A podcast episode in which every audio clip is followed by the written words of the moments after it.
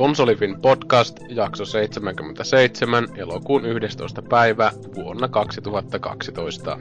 Pelatuissa peleissä nöyrytään ja bugitetaan. Uutisissa helvetti jäätyy.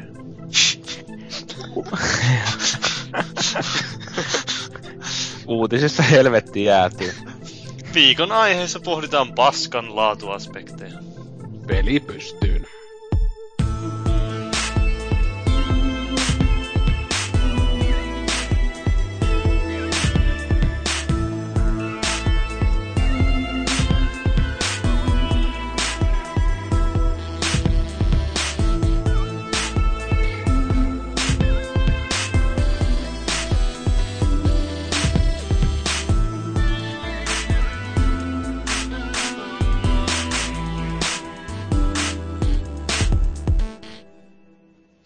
Tätä kässäriä tuossa äsken edessä. Joo, no ei se mitään. Siitä saa editoitua. Joo, Joo. Jospa otettaisiin pieni esittelykierros, koska mukana on varmasti monille tuntemattomia kastikkeen tekijöitä. Ja ensimmäisenä kärkipaikalla hostiemännyydessä Tuho Mursu, minä itse, kiitos. Ja Espoon komein mies, Paavi. Ai ai, kyllä nyt magia harmittaa, kun mulle meni tää titteli tästä Espoon komeimmasta se miestä. on ollut kauan tiedossa se, kaikkeen voi vaan syntyä niin komeiksi kuin saat, että jo, joidenkin täytyy olla myös rumia, että se tasapainottaa sitä elämää. Kun... Niin vähän niinku sitä valo, tai niinku sillä lailla, että pimeys ei suinkaan ole niinku, onko se niinku valon poissaoloa vai miten sen ajattelee, että onko se rumuus Niin. sitä komeuden poissaoloa. Ja sen voi sanoa itse asiassa niinkin, että kaikki nuo kastikkeen rumat kuuntelijat voi samastua meikäläiseen sitten siinä samalla. Sä meidän kuuntelijoita rumiiksi? Ei mä, en sano vaan, että siellä saattaa olla muutama ruma ihminen myös kuuntelemassa. Onko sä nyt vaan katkera, kun sä hävisit Tontsalle ta- kaksinkamppailu? Ei, se on. Elämä on, ja mä tunnustan ne tosiasiat tässä, että kaikki Joo. voi olla vain komeita. Siellä on tosiaan äänessä naistoimikunnan kunniajäsen Maagi, joka nyt sitten Espoon rumimpana jätkänä täällä on kastikkeen, kastikekulhon reunalla. Koitan huudella tätä mun turhautumista viskikolalla alas tässä. Se on hyvä, tämmönen kyytipoika. Jouduit taas sillä niinku vahingossa tänne podcastiin. Että melkein oli pääsit luistamaan, mutta ei. Niin, mä itse asiassa toivoin tuossa, kun mä näin, että niin, jes, siellä on jo neljä jätkää, että mun ei tarvi mennä tähän kastikkeeseen. Mutta, Kuitenkin liha oli semmonen, että painoi sitä mm, kyllä viestiä se, mulle, että onko siellä kaikki hyvin. joo, kyllä se yksi panomies sitten taas luikerteli pois tästä kastikkeesta, mutta ei siitä sen enempää. Joo, ei siitä sen enempää. Mutta panoon liittyen tankotanssin Suomen ennätysmies Valuigi. Kerro, mitä kuuluu Keski-Suomeen. Keski-Suomi, onko Tampere mukaan Keski-Suomeen? No se on jossain pohjoisessa mun, muka, mun käsityksen mukaan ainakin. niin siellä- on tietysti kehä kolmosen ulkopuolella. Että. Niin, siellä näiden porojen keskellä. Kommunistit ratsastaa poroilla. Joo, täällä sitä vaan valmistaudutaan siihen, että Ilves voittaa Suomen mestaruuden tällä kaudella. Niin. Ah, mä itse valmistaudun sieltä, Ilves menee konkkaan. No se hyvä vaihtoehto sekin. Joo, tässä Meillä on... ei enää ole sponsoreita, jotka lähtee, jos aletaan tappeleen. No niin. Mutta se on hyvä, että nykyään, mä en tiedä, että saattaa muuten olla nykyään, että se vanha sanalasku käy edelleen toteen, eli Tampereelle ei kanta mennä jäähalliin puku päällä, koska saattaa joutua valmentajaksi. Ai jaa, tää on ihan uusi, vaikka on muutaman vuoden Tampereella käynyt asumassakin. Joo. Se on semmoista tää elämänlaita. Ei tuommoista kommenttia hirveästi täällä päin kuule. Ai jaa, ai se on vaan meidän juttuja täällä. Aika yllättävää, ettei Tampereella kuulu. Joo, toisaalta teillä käskyttäjillä on siellä pääkaupungissa vähän eri meininki, niin Näin, tappelette siellä keskenään. Niin. kyllä. Peltosta turpaa aina, niin kuin kerran päivässä. Perusmeininki. Joo, mutta kun tässä on sitten jääkiekosta ollut ja su- huipputason SMstä puhe, niin onko täällä joku onnekas päässyt nauttimaan tästä kansainvälisestä lätkästä pleikkarin kautta? Oliko tää joku niinku vitsailu? Oli- Oliko Ei, sanottu? mulla ei ole, ne ei ole pikkarainen maksanut yhtään mitään mulle. Kä- Kävit tänne tota, ostamassa samalla tavalla kuuluvissa, Hanari Baluch. En mennyt, että Sava kyllä pisti tota koodia tulee, että sen saa sitten hakea tulee, mutta ajattelin varmuuden vuoksi, että ootella, että joku saa se hommattua ensin. niin Mä veikkaan, että se tulee julkaisun jälkeen sitten se early release sinne. Niin, no jokuhan sitä puhuu, että Suomessa ne tulee keskiviikkona. Niin, sehän on hauska, kun se Kettusen. on itse, itse asiassa latailin sen boksille Jumala-konsolille, jo- jolle se tuli jo tosiaan eilen kasilta mä laitoin sen latautua eilen illalla, niin sehän on niin kuin 14 päivää asti voimassa se early release, että se on mielenkiintoinen, kun tosiaan 13 päivä julkaistaan Suomessa peli. Joo, Tota on- voisi ehkä pikkusen avata tota käsitettä, ostitko kuin ulvi, että mikä Niin. tässä on takana sitten tässä. Siellä on ollut pientä vääntöä tuolla foorumilla. Olen kattellut tuossa ja nauriskellut jo vähän tänne siinä nau- nautiskellut samalla, kun itse on pelannut niin siinä erätaukojen välissä siitä, että jengi on hajoillut tuolla, että Pleikkarille ei ole tullut ladattavaksi sitä vielä niin kuin sitä ennakkojulkaisua, tai niin kuin sä pääset lataa se ennakkoon, niin kuin siinä on EAhan mainostaa Mm. kolme päivää ennen. Eli julkaisu, eli periaatteessa se ei ole vielä edes myöhässä. Niin, sehän on silleen hirveän hauskaa, että jengi on ihan hajalla siitä, että se ei olekaan kuutta päivää etukäteen.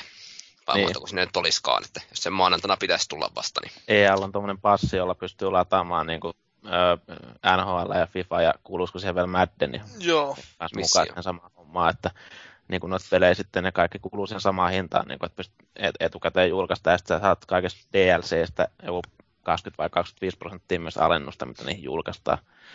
Niin tota, nyt on sitten pleikkaripuolella käynyt vähän huonommin, että ilmeisesti Sony ja EA ei ole saanut ihan handlattua hommia niin hyvin kuin olisi toivottu. Ja on ollut Oliko siinä sitten joku region juttu? Paaviko se sitä huikkasi äsken, että jenkit ovat ostaneet ja... Niin, Eiku- tai siis, se, niin. se, joo, kun sehän on siis, pleikkarilla ainakin menee se, että periaatteessa nämä ei ole yhteensopivia, että jos sä ostat niin jenkkistoreista jotain ja sitten yrität pelata sitä sun europelillä, niin se ei ole yhteensopiva. Niin siellä on vissiin porukka ostanut jenkkiversiota siitä season ticketistä, eikä se nyt sitten toimikaan.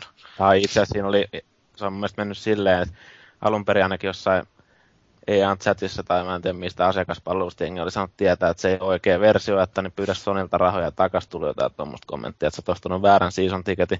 Mutta sitten tänne nyt taas myöhemmin, niin tässä on niin ollut semmoista juttua, että se olisi kuitenkin niin kuin ihan oikea, että ei siellä mitään väärää voi olla siellä, kun siellä niin kuin, kun jengi on ostanut se ihan eurotunnuksilla kuitenkin. Aa, niin, Missä vaiheessa se virhe on sitten tapahtunut? Että ostetaanko se bo- tuolla la- pelikonsolilla vai netistä sitten tämä?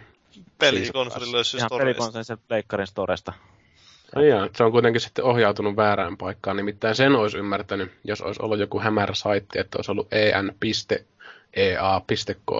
Joo, tai se, sitten olisi ollut us.ea. se, se kuulemma edes ole niin kuin väärä versio. että Nyt se on niin kuin uusimman käänteen mukaan ilmeisesti ihan oikea versio, mutta kun sitä ei ole vaan tullut sinne storeen nyt ladattavaksi, Aa, tota, siinä joutuu vaan odottelemaan. Siinä oli joku ongelma, mitä EA tutki kuulemma tuossa jossain vaiheessa eilen illalla. Se postattiin sinne nhl jotta ne, ilmeisesti se on vieläkin sama ongelma päällä, että ne ei ole saanut sitä laitettua sinne storeen sitä ladattavaa versio kuitenkaan vielä. Että Pleikkarilla tuossa Euro, Eurostoressa ne ei ole samaa ohjelmaa kuin tuossa Xboxilla, että siinä niin kuin ladataan sellainen erillinen ohjelma, millä sitten niin kuin Mm. ostaa se season tiketti, ja sit sitä kautta pystyt laittamaan latautua sen peli. Siitä, niin, että melkoista virittelyä. se on aikamoista säätämistä. Sanon tietenkin, että jos haluaa etukäteen päästä jotain pelaamaan, niin joskus saattaa sitten joutuu maksaakin siitä jotain, kun muutakin kuin pelkkä sen pelin hinnan. Että Joo, mutta näin nopeasti, jos kysyy tähän vielä, että onko ollut tämän vaivan väärttiä? mä en oikein osaa pleikkari, pleikkari ihmisille sanoa, sanoa että ne ei pääs mitään testailemaan vielä. Mutta Niin, siis, mutta se peli itse. niin, no peli on ihan semmoinen kiva tun, lagittelua ja tuntuu, että on nyt niin kuin suhteellisen, en tiedä, onko se serverit ruuhkassa vai mitä siellä tapahtuu, mutta aika hassulle tuntuu, koska ei ne niin kuin, tässä vaiheessa kumminkaan niin kuin, season passia osta kuin kaik- suurimmat fanit, niin tota, tässäkin vaiheessa jo eurooppalaisten kesken ja niin kuin suomalaisten kesken, niin peli nykii jonkun verran. Että kyllä se vähän hassulle tuntuu, että ei välttämättä tuosta luvattu uutta serveriä vielä avattu Eurooppaan, vaan meneeköhän nuo kaikki pelit tuosta Jenkkien kautta. Että Se voi olla. semmoinen, semmoinen fiilis ollut tällä hetkellä, mutta ehkä se muuttuu sitten, kun se peli itse peli julkaistaan. Että Mm.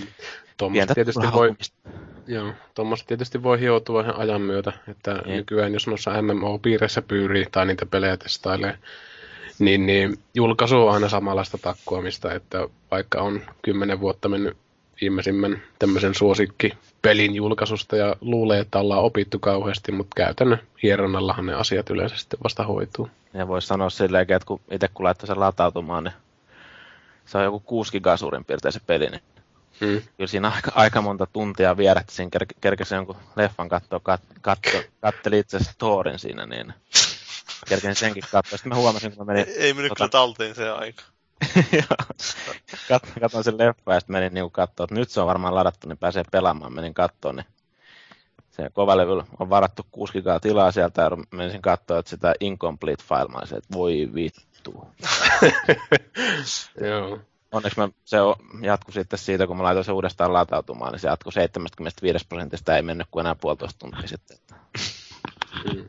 No Thoriin liittyen tämmöinen pieni anekdootti, eli minun henkilökohtaisesti suosituin tai ihanin TV-sarja Babylon Vitosen luojahan on tämä J. Michael Straczynski, niin se on itse näytellyt ja kirjoittanut sitä Thor-elokuvaa myös, ja se oli hauska sitten hommata, huomata sitä leffaa katsellessa, että siinä on melkein kaksimetrinen jiemässä itse sitä nuijaa ottamassa maasta. Mutta supersankari teema jatkuu. Mites Valuigi? Jotain oot pelannut? No jotain joo, tota, aloitetaan vaikka Tales of Graces FL, julkaistiin Pleikkari kolmoselle nyt, hetken se pari viikkoa sitten. Ja toi on tota, toi sama peli julkaistu ilmeisesti Wiille jo, ainakin Japanissa aiemmin. Mutta nyt tuohon Pleikkari-versioon sitten, niin siis supertehoille on laitettu komeimmat grafiikat ja sitten lisätty sinne tarinan loppuun ilmeisesti, niin 10-20 tuntia lisää pelattavaa. Niin siinä on tuossa nyt viikon aikana me 13 tuntia kulunut erittäin mukavasti. Onko kukaan pelannut noita Talesia aiemmin teistä? Öö, No mulla on. Ja itse asiassa en tunnusta. no minä tunnustan, Kamekupella pelasin tämän symfonian, mutta tota, öö, mikä se muusi, muusikko oli? Joku Motorapa, Moto, Mokoraba, Joku, Mikä? joku semmoinen se oli en nyt. Joo, mutta tota, se on ollut sellainen muusikko. Itse asiassa tehnyt tuohon mun Dark Soulsikin, minun Dark Soulsin musiikit. No niin. Mutta tota, Ei se on semmoinen muusikko, että... Onko? PC-versio muuten superiori Dark Soulsista? No siitä voidaan puhua myöhemmin, mutta on se. mutta joo, äh, Tales of Symphonia. Mä en sitä oikein, kyllä mä sen taisin läpi pelata, mutta se oli semmoista kiirehtimistä sen musiikin takia, että se oli niin kamalaa, että mä en sitä siihen vaiheessa tajunnut jotenkin edes poistaa päältä, mutta mites Luiki, onko samanlainen peli? Ö, joo, mä sen Sinfonian pelasin aikanaan vissiin kahdestikin läpi, ja ehkä pitäisin tota Gamecubein parhaana pelinä. Aivan erinomainen, ja nyt tää on oikeastaan aivan samaa, vaan lisää, että edelleen niin cel shading grafiikalla tehtyä, ja se mikä erottaa noista Final Fantasyista ja muista, niin on toi tommonen reaaliaikainen taistelu, joka toimii niin kuin, tällä, tai aukeaa aina kun kartalla törmää vihollisiin, niin meidän oma tantereensa, missä sitten pompitaan ja isketään ja mätkitään, minkä kerkee. Ja tuossa sitä taistelua silleen vähän hiottu uudenlaiseksi, heti kun ei tee mitään, niin latautuu niitä iskupisteitä. Tietysti silloin ei saa torjua tai väistää tai tehdä mitään muutakaan. Ja sitten eri iskut vie, tietysti vie eri verran niin pääsee vähän kombotteleen. Niin, niin. Sitten se ehkä niin kuin selkein ero noihin, tai siihen sinfoniaan, niin on toi hahmon kehitys, joka on aika lailla toi Final Fantasy 9 kaltainen. Eli tota, niin kuin tietysti oikeastikin, niin saa uusia aseita. Tai Final Fantasy oli silleen, että sai uusista aseista oppia noita niin kuin uusia kykyjä sitten. Tossa sitten niin pelatessa aukeaa semmoista titteleitä. Eräisiä niin kuin, mitä ne nyt olisikaan sitten. Niin kuin nimimerkkejä, joita sitten niin kuin kerätään pari leveliä niihin ja sitten aina aukeaa uusia kykyjä sieltä. Ja näitä titteleitä on siinä ilmeisesti niin yli 50. Ja niitä on, jokainen on niin kuin viiteen varsinaiseen tasoon rajattu. Eli viisi kykyä löytyy sieltä tai sitä parannusta. Sitten jos vielä haluaa, niin kuudes kestää tota ikuisuuden, mutta sitten voi niin kuin masteroida sen siinä. Onko se Oikeastaan sitten semmoinen systeemi, että se on vähän päälle liimattua vai onko se tuonut oikeasti jotain? No siis käytännössä sille ei ole juuri minkälaista merkitystä. Ja sen saa niin kuin täysin automatisoiduksi laitettua. Mutta kyllä mä oon itse sen manuaalina pitänyt ja tavallaan tykännyt aika paljon siitä, että niin kuin aina viiden tappelun jälkeen mennään sinne valikkoihin vähän säätää. Onko tässä Tales-sarjassa sama homma kuin niissä muissa, no esimerkiksi Final Fantasyssä ja tämmöisenä, että siinä on aina niin kuin periaatteessa eri juonia ja eri henkilöt ja niin kuin sille, että, ihan- että ne ei liity millään tavalla toisiinsa ne pelit. Ö, ei ainakaan toistaiseksi on näyttänyt, että liittyisi millään tavalla Sinfoniaan tai, tai Niin. tuohon Xboxin Mikä Vesperiaan. tämä Vesperia mä kattelin kanssa, että on semmoinen, mä ajattelin, että sitä testannut koskaan. Ö, Mä oon pelannut sitä vissiin kaksi tuntia. Ostin sen tuossa noin niin boksin oston yhteydessä. Ja en ole sitten kerennyt sen enempää, että iski jotain mukamassa tärkeämpää tekemistä päälle, niin Joo. se vähän jäi, mutta ehkä sitten kun tän on pelannut läpi ensin ja arvostellut, niin sitten sen kimppuun.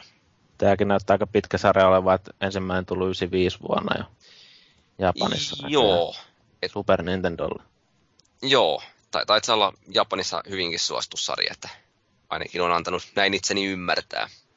Joo, ja onhan toi tietysti vähän eri luokkaa tavallaan kuin Final Fantasy, että noissa on enemmän just semmoisia japanisaatioita, kauhean korkeat kontrastit ja sitten on pastelliväristä maailmaa ja semmoista supersöpöilyä, mikä ehkä niin uskomattomalta kuin se kuulostaa, niin on niin kuin Final Fantasyssä näin suurelta määrin läsnä kuitenkin. Ne on näköjään pitänyt vähän niin kuin vanhaa ajan niin kuin juttuja muutenkin mukana tässä, että tämä Tales of Crazyissäkin on näköjään julkaistu Japanissa vuonna 2009 ja Amerikassa sitten 2012 ja Euroopassa sama homma.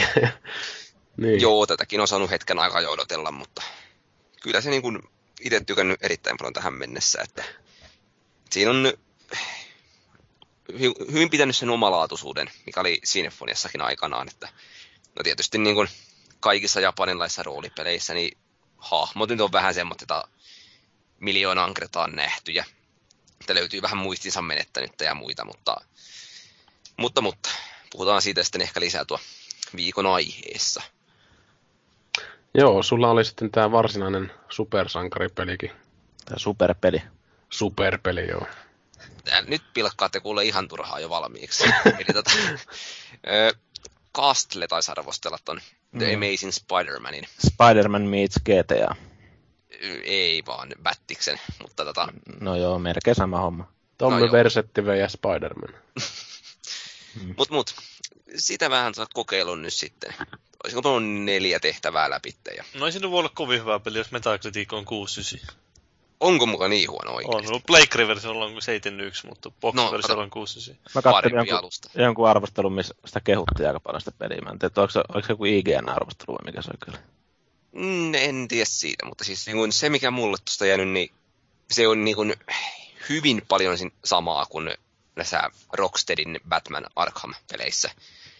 Eli onko se, Mutta huonommin toteutettuna. no mutta kun oikeastaan ei edes ole. Et ehkä se nyt puuttuu se, että Hämis ei puhukaan möreillä äänellä ja no se tarina nyt ei ihan pääse samoihin ulottuvuuksiin, mutta se taistelusysteemi on muun muassa niin pöllitty hyvin suoraan Batmaneista. Ja, ja. No se, mikä siinä nyt niin kuin ainakin jakso viihdyttää, niin sen neljän kap- chapterin ajan, että tota, siellä New Yorkissa pystyy lentelemään ihan miten tahansa. Vaikka ei on olisi niin- mitään mihin tarttuu edes. Mä No- jotain videoita, niin se ampuu itse, se menee jossain ilmassa, niin se ei teillä. Joo, no se nyt on täysin epäolennaista, että tärke- tärkeintä se tuntuu hienolta, että siellä hämis seitteen saavulla lentelee ja pomppii miten sattuu ja kauhean sellaista nopea temposta, että pystyy niin kuin, no siinäkin on semmoinen vähän niin kuin ajan hidastus kokonaan tai jopa pysäytys, että pystyy niin kuin tähtäämään mihin haluaa loikata seuraavaksi. Siinä on vaan hetki aikaa sitten tähtäjälle niin kuin se peli niin kuin palautuu taas jonkinlaiseen tempoonkin, että vihollisetkin ehtii iskeä. Mutta hyvin paljon niin kuin, siinä tappelussakin on sitä, mikä niin kuin Batmanissa oli, että jossain katorajassa hiivitään ja sitten käydään hakemaan yksi kerrallaan se alas. Onko tuo sitten tarinallisesti se elokuva vai jotain sitä ympäriltä? Se jatkaa sitä leffaa. Onko tämä niin kuin suoraan sitä, mihin se elokuva loppui? Oho. Et, et. Ootteko sitä leffaa nähnyt? En en oo ole itse asiassa. itse. Ei oikein tuo Spider-Man ole mikään kauhean iskevä sarjakuvahahmo. Joo, mä itse tykkään enemmän tosta Thorista. Joo. Varsinkin jos sillä ei ole paitaa päässä. Niin, en... siinä semmoinen oikein könsikäs siinä. Joo. No, mutta siis, Chris Hemis, Hemsworth. Joo, mutta tosiaan jatkaa ihan suoraan siitä, mihin se leffa loppuu. Että, että ihan kaikki ei sitten ratkennutkaan leffan lopussa. Ja se, Se- ai vittu, sä pelasit, pilasit mulle se leffa. No niin. No, mutta ei hätää, että se tuntuu siltä, että se leffa ratkaisee kaiken, että, Hyvä. Nyt se pilasit saa uudestaan. onnellisen lopun. Mm. Eiköhän se elokuva ole kuitenkin tämmönen kakkonen, ikuinen kakkonen sille mm. Salkkarit-leffalle. että- No on, on Nightmare. Niin. Et mi- milloinkaan mulla et voi saada happy endingin muuta kuin katsomalla sa- salkkarit leffa. Niin, kun tapaat itse kaikki lähituttavasi. Niin. Mutta niin, mitenkäs meidän suurin salkkariystävä Maaki? Ootko pelannut muuta kuin enäri? Et No, ole varma. aika, aika pitkällä äänerin parissa on mennyt, ja sitten mä oon kattellut Salkkari leffan trailerin. nytten, ja tota niin, Mä katsoin itse asiassa Salkkari, nyt sehän palasi nyt tauolta se sarja, niin mä katsoin tuossa yhtä jaksoa sillä lailla, että, oli, että menin vessaan ja TV oli päällä, niin teki, kuulu, alkoi kuulla, kun Ismo laulaa tätä poika saunoon, niin silloin oli, kävi mieleen, että vittu, pitääkö täytyy mennä sulkeen tuo telkkari, kun sä Ai, pysty sitä. paskuun rauhassa. joo, Häntä vaan vilistänyt, kun olisit juossut sitä vettä.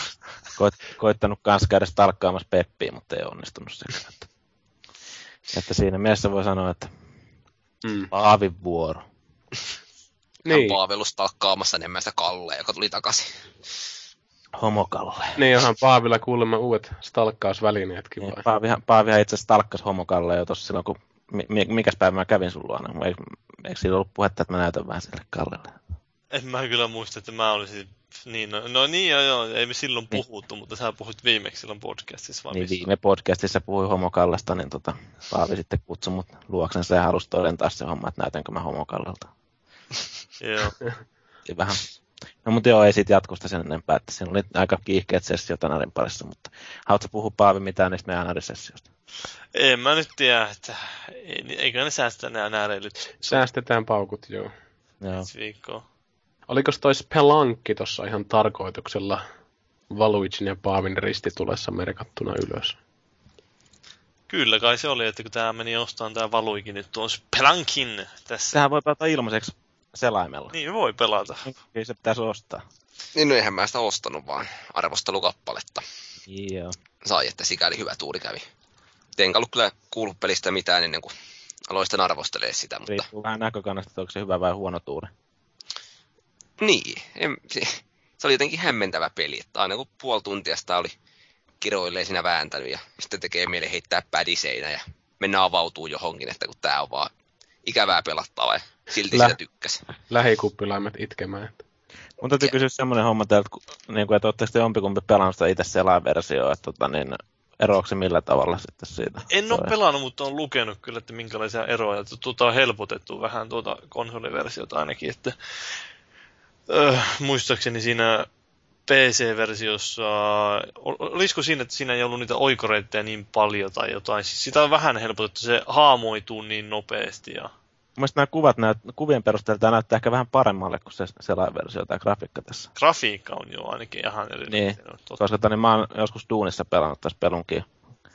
Kävin joskus pelaajalehen kautta, uutisen kautta, niin kuin, siinä oli linkki tuonne peliin. Kävin vähän aikaa pelailemaan, mutta en kovin kauas pitkälle kerännyt pelaa, mutta ainakin näyttää näiden kuvien perusteella tosiaan, että on vähän ehostettu ulkonäkö. Joo, Millekäs laitteelle toi oikein on? se on se uusi pelankki on niinku vain boxille ja sitten se on se va- PClle se vanha. Ajattelin, että tommonen olisi ihan hyvin jollain käsikonsolillakin toiminut hyvin, että tuon näköinen grafiikkakin vielä, että näyttää tuommoiselta vanhalta hyvältä niin sanotusti. Joo, sille ei hirveän niin kuin yksinkertainen, että ei vaadi edes Kinectiä, että toimii. Mutta olisi voinut olla parempi sen kanssa. No, Niin, olisikin ollut, että Mm. jos ne kertoo niin, että se oli parempi. Mieti, kun sä olisit päässyt möyriin ja kaivaa tuonne Kinectillä. Olisit voinut sitten revitystä sohvasta syyttää sitä olematonta koiraa sitten. Täytteet pihalla. Mutta niin, pitäisiköhän munkin sanoa jotain pelisessioista. Ne Ei. ei, ei itse. Sitä Jy- Jyrin linjalle, että hosti ei sano yhtään mitään pelatuspelistä. Ei, No siis, joo, kyllähän voisi tietysti. Joo. Eli tota, itsellänihän ollut tämä Dragon's Dogma, johon sitten on taas tullut palattua pienen hetken päästä, ja on se taika tavallaan siinä läsnä, mistä olen viime podcasteissa puhunut. Sen jälkeen sä muistat, että sä oot pelannut Guild Warsia ja siirryt sinne. Joo, mutta siis täytyy tästä Dogmasta vielä se sanoa, mitä Luigi oli aikaisemmin sanonut, että kyllähän se alkaa toistamaan itteensä. Ja eh, en itse ehkä kyrpiintynyt sille eh, tarpomiselle silleen niin suuresti, että kun ainoa järkevä liikkumistapa oli niin kuin se kävelle mennä ja sitä lääniä oli paljon. Mutta jotenkin sitten se oli vaan tietyllä tavalla niin tasasta se pelaaminen, että siinä sitten ei ollut semmoisia kohokohtia oikeastaan juurikaan.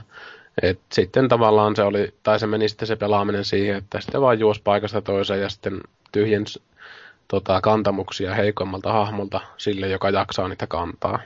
Ja se oli vähän semmoista, että ei ehkä niinku ollut pitemmän päälle semmoinen kantava voima, mikä sitten saa ehkä enää käynnistämään sitä peliä, että taitaa lähteä tonne Kuka ihan toimituksen tyyppistä kyselikään täytyypä pistää. No, mä meikäläinen aina yrittää pummia kaikki noin Tunnutkin just semmoiselta, että jaksat just tommoista. Joo.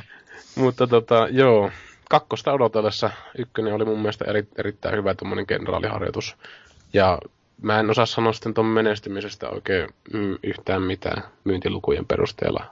Mutta se taisi aika, aikaisemmassa podcastissa ja tulla ilmi, että Paavin tietämyksellä tämä oli joku suurempi sarja tulossa Capcomille tästä tarkoituksena. Kyllä ainakin se niin kova panostuskin oli siihen ekaan osaan, että ne varmaan... Joo, olihan se aikanaan tota, kaikkein suurin peliprojekti Capcomilla niin kuin ihan rahallisestikin. Se on. Mä sitä luin. Onko tämä, oliko tämä peli nyt siis minkälainen, että on, onko siinä jotain semmoisia jotain lemmikkejä tai örkkejä tai tämmöisiä mukana, vai onko mä jotenkin ihan niin kuin... Ei, siis tää on tota, siis vähän niin kuin perinteinen Skyrim-tyyppinen hässäkkä, että sulla on semmoinen porukka, millä sä sitten menet siellä maailmassa ja sulla on kätyreitä sinne mukana.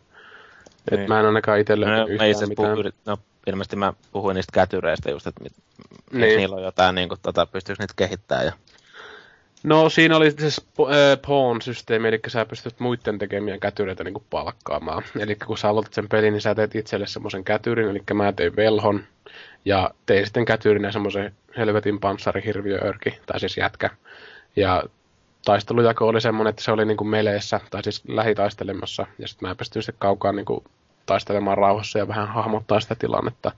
Ja muilta pelaajilta sitten pystyy online featureiden kautta palkkaamaan itselleen sitten niin kuin täydennystä tiimiä. Ja mä otin Joo. aika lailla semmoista pitkän matkan taistelijaa sitten siihen, että voi esimerkiksi palkata lähitaistelijoita itselleen ry- ry- ryppään siinä, tai sitten niin kuin meikäläinen, että kaikki on melkein sitten pitkän matkan homoilijoita sitten siinä, että on semmoista etäisyyttä actioniin siellä niin sanotusti. No meidän konsolifini oma Hank Moody on näköjään antanut tälle arvosanaksi, eli Janis Dustin on antanut tälle neljä tähteen viidestä mm. Kyllä se mun mielestä on niinku eriomainen peli, mutta olematta kuitenkaan sitten lopulta kauhean eriomainen. Eli hyvin sekavasti sanottuna, että se oli tavallaan laadukas, mutta sitten pikkusen vähän vielä lapsen kengissä, että hirveästi ei niinku tullut pukeja vastaan, Paitsi tietysti näitä vihollisia, mitkä joskus oli sellaisessa mallinnusolotilassa, eli raajat suorana joka suuntaan ja seisovat vaan paikallaan. Mutta tota, jotenkin sitten vaan sisältönsä puolesta. Tämä tarvii aika paljon sitten semmoista öö, Hollywoodia niin sanotusti. Niin, että tos. jotain eventtejä tai tämmöistä isompaa settiä. Ja toisaalta vaikka se, mitä mä oon itse tuosta sanonut, että se tasainen selviämistaistelu ja sitten kun yhtäkkiä tulee vastaan jotain ihan ylivoimasta, niin se sitten tuntuu ihan älyttömän hienolta.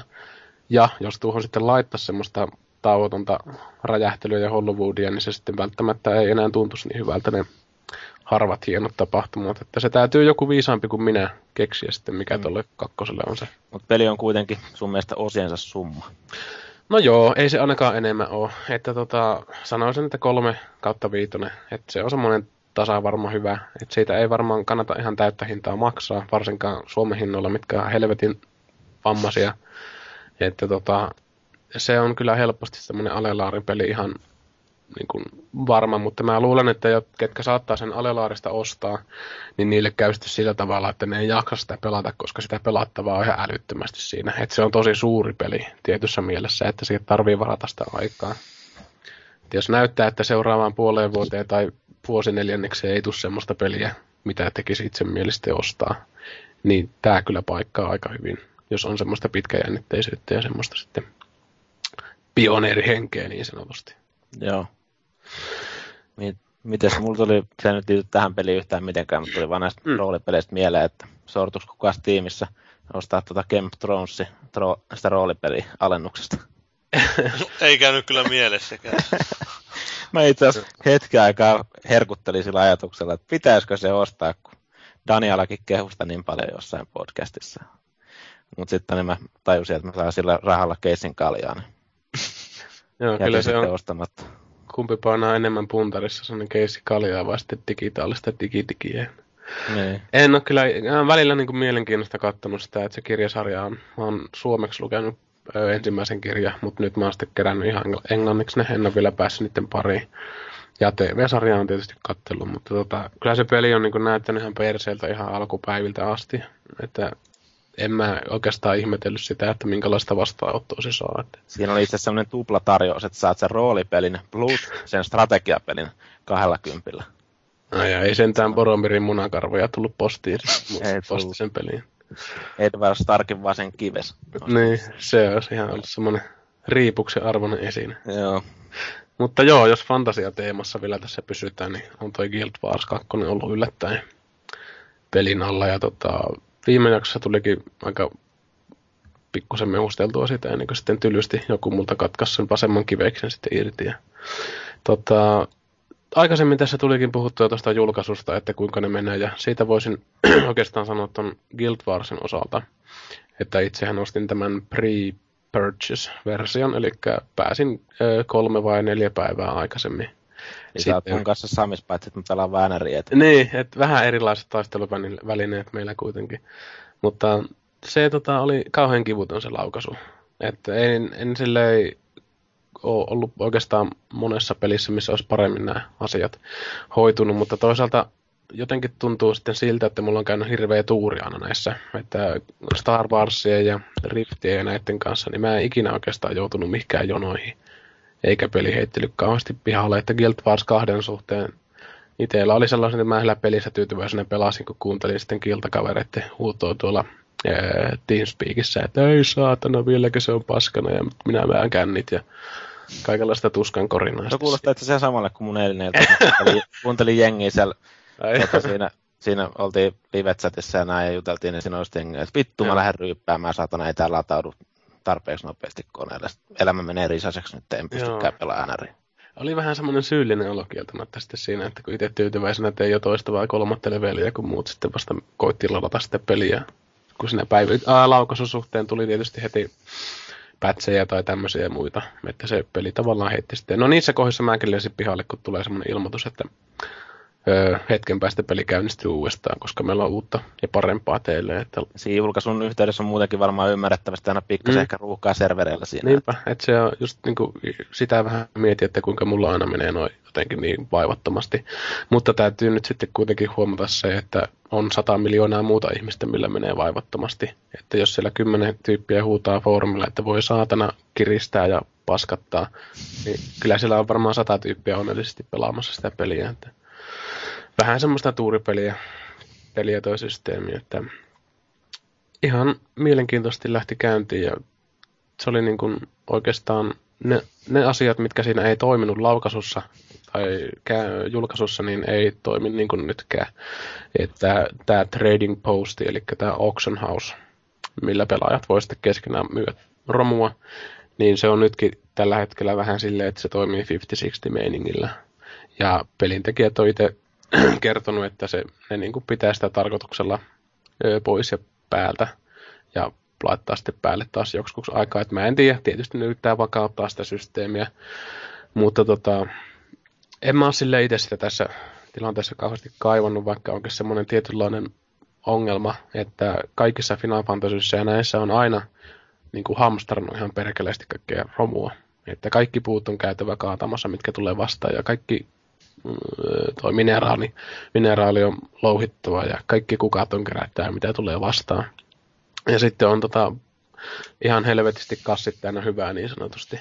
Et täytyy hakea helpotusta ja helpotustahan tämä peli tarjoilee sitten sillä, että siinä voi niinku ostaa oikealla rahalla tai sitten tämmöisellä gemeillä tota, lisää pankkitilaa tai tämmöisiä asioita. Että mä sitten taiskin viime kerralla kysyä vai mikä kerta se oli, että onko tuossa mitään mikromaksuja. Tai- Joo, niin. Kysy. ja kyllähän tuossa on, mutta toisaalta mun mielestä tuossa on niin fantastinen toi pelin in-game niin kuin rahasysteemi. Eli kun sä teet pelissä rahaa, niin sä voit vaihtaa sitä gemeiksi ja gemeillä sä voit sitten ostaa muun muassa niin kuin laukkutilaa itselle tai pankkiin tai jotain sosiaalista gearia, jotain aurinkolaseja ja muuta paskaa. Siinä ei et- välttämättä niinku pakko Ei ole, käyttää ollenkaan mikromaksua. ei ole ollenkaan mikään pakko niin kuin edes ajatella, että maksaisi mitään. Tietysti se vaatii vaan semmoisen asenteen, että tässä täytyy nyt hetki vähän järjestellä kahta kauheammin nämä laukut järjestyksiä ja myyä paskat pois, että niillä pärjää, kunnes saa sitten sitä lisätilaa sitten itselleen siinä.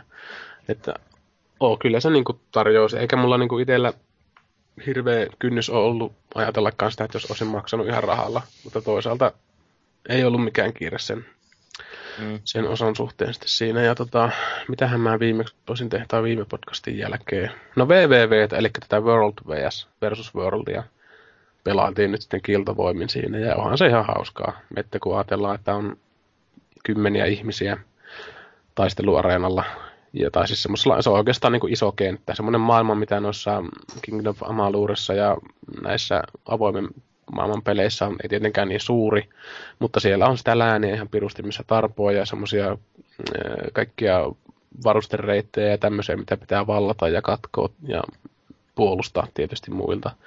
Ja onhan se ihan fantastista sitten, kun on semmoinen useamman kymmenen tyypin porukka, mille sitten niin kuin menee ihan jonkun selkeän liiderin tahdissa, että nyt mennään tänne ja tämä gruppi menee tonne ja tekee tätä sen aikaa, kunnes nämä muut menee takakautta tonne linnaan ja pistää paskaksi niin kuin perärörin kautta kaikki sieltä sitten sisältä. Vähän spec, spec ops meiningillä siinä. Joo, siis se on semmoinen käskytys. Se on aina niin fantastista ollut noissa pela, player versus player siteissä.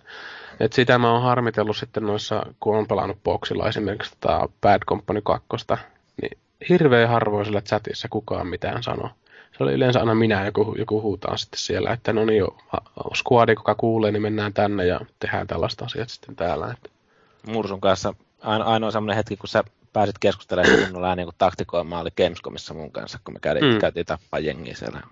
Joo, kyllä oli semmoinen, että otettiin sieltä Black Opsin rekvisiitta-aseet. Ja... Niin, heitä savut ja meikäläinen menee edeltä ja mm, sä varmistat selusta. Ja... Se oli, tästä voidaan syyttää sitä Rambo-peliä oikeastaan. Että se, ei, se, ei niin kuin silleen, että se olisi inspiroinut, vaan se oli semmoista paskapelin vihaa siitä, mitä meille tuli. Että käytiin sitä purkamassa muihin ihmisiin. Vaikka koitit ko- kovasti olla aseesta kieltäytyjä. Mitä? Koitit olla aseesta kieltäytyjä Niin, Black Opsissa, joo. Mm. Mutta se on ei semmoista, että se. tässä maailmassa ei paljon auta kieltäytyy aseesta, että kun ryhky käessä synnyt. Tulos oli kumikranaatti perseessä. Kaksi kumikranaattia. niin täytyisi varmaan nekin muuten keksiä jotenkin jakaa. No, ehkä sille joskus. Sekin päivä koittaa. Näinpä. Olisiko, mutta, mutta. Niin, olisiko Paavilla sanottava se uudesta hienosta kamerasta? Oi voi väline. Sitä niin, mä aikaisemmin yritin. Niin, taas sieltä jyrähtiin. Ei mä niin. voi mä mainita, että mä tosiaan ostin. Käytiin tuossa viikko pari sitten, milloin se oli, oliko tovereiden kanssa kävin kollegan Ville Arvekkarin kanssa hampurilaisaterialla ja sitä ennen kävin Rajalan Pro Shopissa. Ja... Saanko arvata? Olitteko Mäkissä? Ei oltu Mäkissä. Ei me, ollut... ei me missään tuossa paskapaikassa. Me käytiin ihan oikeassa niin jossain ravintolassa. Ne hampurilaisille menitte. Joo, oliko se peräti, että mentiinkö me jopa Morrisonsiin vai mikä se oli? No, mä ajattelin, että se olisi ollut joku tuonne Rossa tai joku oikein hyvä. Ei, ei välttämättä. Sitä ennen tuli käyty ostamassa Olympus OMD, tämmöinen kameran runko ihan pelkästään. Niin. Täytyy va- sanoa itse sen verran keskeyttää, että niin kannattaa käydä Ra- Rajalan Pro Shopissa, se on hieno kauppa. Mä saan tästä Royal, Royaltit kotiin.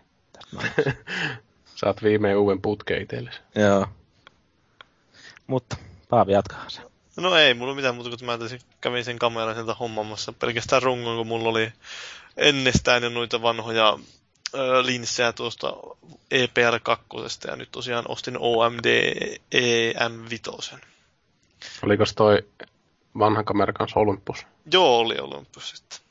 Saat olympiamiehiä. No se nyt on jotenkin sillä lailla nyt tullut vain jotenkin puolivahingon kautta päädyin näihin mikro Micro Four Thursdayhin ja sitten nyt, nyt sitten jatkoin samalla linjalla, kun samat linssit käy, niin helppohan olisiko, sitä Niin, olisiko ne sen takia, että ne on turistiystävällisiä? No, ne on siinä mielessä hyvä, että ne on tommosia pienikokoisia, että voi aina heittää vaikka, jos pistää oikein pienen linsin, niin vaikka taskuun sen mm. kameran. Että... Tota on itse kanssa tullut tuijoteltua vähän noita kameroita, niin katsonut, että monet noin valmistajat on tehnyt vähän tämmöisiä niin retromaisempia kamerakeissejä. Joo, nuo on varsinkin. Sitten, joo, pienemmän kokoisia. Että... Nuo on varsinkin tuo Olympyksen tahtoo olla semmoisia retrotyylisiä, just nämä pen, hmm. pienet järkkärit. Että tuosta varsinkin, kun on semmoinen hopean musta versio, niin se näyttää ihan semmoiselta vanhan ajan filmikameralta. Onko ollut hyvä kamera? Osaatko sanoa, että mitkä asiat on heti paremmin? No kyllä, siinä ne huomasi heti, että vanhassa kamerassa ei ollut minkäänlaista etsintä, ei edes optista eikä elektronista etsintä, että siinä pystyy käyttämään ainoastaan sitä takana olevaa tätä ruutua, niin tuossa kun on elektroninen etsin, niin kyllä mm. sitä on tullut käytettyä vaikka kuinka paljon. Että kun mä olin tuossa Tukholmassa käymässä öö, nyt tämän edellisviikon maanantaina, niin siellä tuli käveltyä vähän kaupungille, kun oli luppuaikaa ja otettu joku 300 kuvaa, niin Siinä se kyllä tuli huomattua, että kyllä se on ihan jees tuo elektroninen etsi, varsinkin näin aurinkoisella päivällä niin hyvin näkee sillä paremmin katsottua sieltä etsimestä kuin siitä ruudulta. Ja sitten tietenkin se ruutukin on parempi siinä mielessä, että no siinä on enemmän pikseleitä, mutta se myös kääntyy sille ylös alas, niin pystyy ottaa ehkä vähän vaikeammasti kuvaa sillä, että pystyy niin pistämään kameraa vaikka tuonne jalkoihin suurin piirtein. Ei tarvi olla välttämättä mitään kauhean kovaa työvälinettä, millä sen kameran saisi jotenkin. Niin, siinä on semmoisia monia tuommoisia hyödyllisiä toimintoja. Ja sekin semmoinen ihan pieni asia, että siinä on kaksi semmoista säätörullaa. Kun vanhassa kamerassa oli vain yksi, niin ne pystyy sillä lailla mm. kätevästi säätää näitä semmoisia, vaikka jos aukkoa säätää toisella rullalla ja toisella rullalla säätää sitten taas tätä valotuskompensaatiota, niin se on kyllä kätevä kompo. Joo, itse kävin kanssa rajalla ProSopissa kyselemässä tota Canonin 650. Joo. Ja tota, mä oon jotenkin itse ollut semmoinen kanonin tyhmä käyttäjä, että ne nyt toimii kenellä tahansa suurin piirtein. Mutta tota, mä en kyllä oikeastaan viisastunut, kun mä rupesin sitten tivaamaan sitä tyypiltä, että millä tavalla tämä on sitten parempi kuin tuo. No, ne ei kuulemma ole kauhean fiksuja välttämättä, niin rajalla asiakaspalvelut. Riippuu tietysti paikasta, mutta niin, niin. Kamera, enemmän kuvaamista harrastavalta toverin, ylläpitotoverilta mm. on kysynyt, niin että siellä ollaan monesti eikä kujalla näistä. Joo, ja siinä on tietysti se, että kun mä kysyin tietystä mallista, niin tietystihän se alkaa myymään sitä. Että niin, se sanoo, että joo, tämä on parempi tässä ja tämä on ihan perkele hyvä tässä ja muuta. Että tietysti onneksi on tämä mikä D-Preview, vai mikä tämmöinen saitti on netissä. Niin mä oon sieltä kyllä kattellut ja siellä kyllä on niin enemmän faktaa kuin tarvii. Että... Kyllä, niitä löytyy netistä monia niin arvosteluja. Niitä mm. löytyy vähän semmoiset, toiset kertoo siitä, että vähän niin käytännön näkökulmasta, mm. että toiset taas kertoo siitä, että niin teknisiä ominaisuuksien pohjalta puhtaasti. Joo. Joo. Teipä siinä. Kamera on ihan hyvä. Sillä voi löytää myöskin homokallen jostain muualtakin kuin telkkarista. Kyllä. Kyllä. Tämä keskustelukin oli Rajalan sponssaama. Merkkikamerat luotettavasti ja edullisesti Rajalan verkkokaupasta.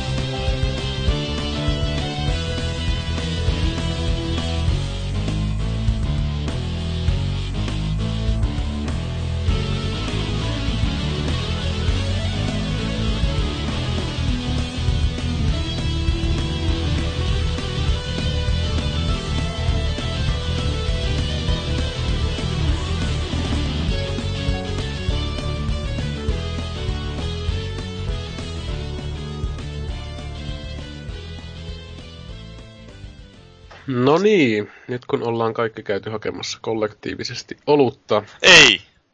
Kaakao. no joo. En hakenut mitään, en liikkunut mihinkään tästä tuolilta. No, no mä kävin paskalla ja keittämässä kahvia. No, Valuikilla ja Maagilla on ollut kuitenkin ruskeat aatteet. Mutta niin, uutisia. Mitä se on maailmalla tapahtunut? Heti Borderlands 2.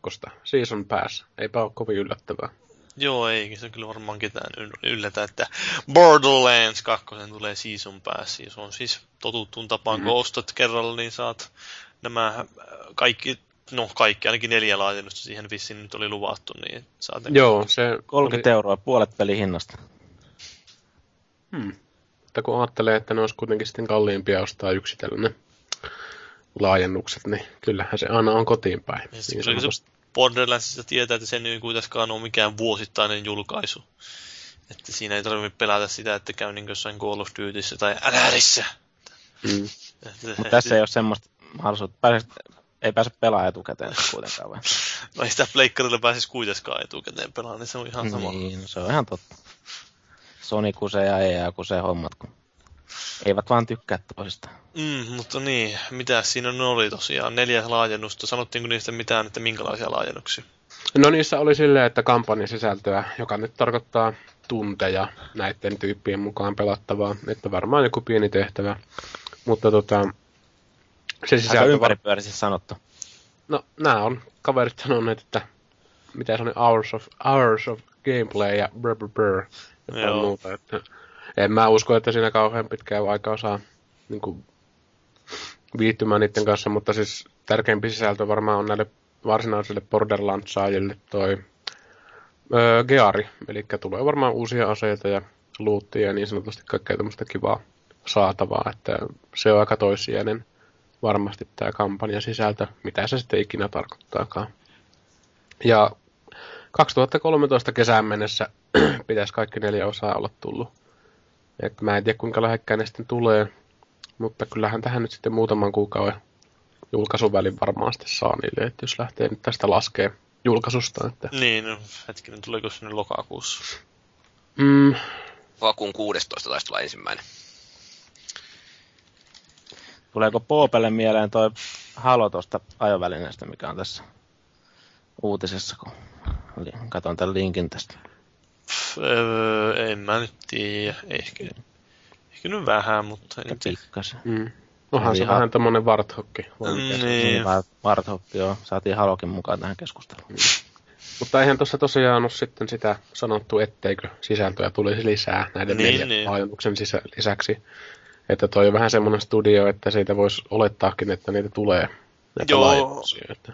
Kyllä Gearboxilla on tapana ollut ihan hyvin tarjota mm. tuota kamaa. Ja mä luulen, että näillä neljällä laajennuksella varmaan osittain pedataan sitä, että pystytään tarjoamaan joku isompi laajennus sitten further on the road. Eli täm on niinku ehkä valmiiksi jo tehty näitä laajennuksia, mutta niitä sitten vaan julkaistaan silleen digittäin, että pystytään se aika sitten kuitenkin käyttää tehokkaasti kehitykseen. Että jos tulee tämmöinen isompi laajennus, eikö sitten se ekassa Borderlandsissa tullut joku ihme Dominatrix nönnönnö Joo, siinä laajennus, mikä oli aika piru iso kuulemma, että ekas, vai muistanko väärin? ekassa Borderlandsissa tuli, hetken tuliko siinä kolme vai neljä laajennusta. Siihen tuli se Ned Island joku zombijuttu ja sitten tuli tää öö, se Mol, mikä herra jumala, kuitenkin siinä oli se joku nainen, joka on tuossa kakkosessakin, ja sitten oli tää se joku, lin, joku General Knox oli se Joo. yksi. Mutta kuitenkin semmoinen paketti tulossa, että no kuitenkin on se tuommoinen netti-kooppipeli vähän melkein jopa MMO-henki tai joku Diablo-henkinen, että niitä varmaan tulee Mm. porukka hinkkaa kuitenkin useamman kerran niitä läpi, niin siinä mielessä se kertaantuu varmasti hyvin se lisää arvoa, joka Joo. niistä saa. aivan taatusti. Ja mä en tiedä, onko konsolilla mitään semmoista ryhmäostotarjousta. Steamissähän taisi olla joku tämmöinen, että kun ostaa neljä kappaletta, eli vai mitenkä se meni. Että sen saa jotenkin sitten kuitenkin suht edullisesti. neljälle Joo, ei, ei konsoleille tuommoisia hienouksia. Että No, no Steam onkin kaikista paras asia. universumissa. kapitalismi, kapitalismien vastaista tuo. Joo, no Steamista kun oli puhe, niin mitenkäs tämä Valven laitekehitysuutinen tai niin sanotusti kommentti tai työpaikkailmoitus on otettu teillä vastaan? Niin, siis Valvehan oli nyt, tai siis oli pongattu, että firma oli työpaikkailmoituksen pistänyt, jossa sanottiin, että no ei täällä ole oikein minkäänlaista innovaatiota tällä laitteistopuolella ollut, joten no meidän pitää tehdä jotain. Niin, hmm. olisiko sieltä tulossa sitten se? Niin, siis ei ne varmaan mitään välttämättä omaa konsolia tai mitään semmoista, mutta niin jotain, no ehkä jotain PC-rautaa. Niin. Itse Ei, näin ei semmoisen, toivottavasti Oujaa vai? niin, mä oon vähän semmoinen skeptikko se Oijan suhteen, että tuleeko siitä mitään muuta kuin pieni kuriositeetti jollekin IT-tyypeille, jotka tekee ihan hulluna rahaa ja ei oikein tiedä, miten sillä rahalla tekisi, että tukevat sitten niitä Oija-konsoleita. Mutta itse näin tämän, anteeksi, Valven uutisen myötä tämmöisen Nintendo-kauhukuvan, että aletaan tekemään semmoisia turhia välineitä, mitkä, mitä kukaan ei tarvi missään elämänvaiheessa edes viihteen nimissä. Tehkä Valvella ollaan fiksuja, mutta toisaalta kyllähän se kapeakin sitä öö, pastellipornoa katselee sitten kovasti.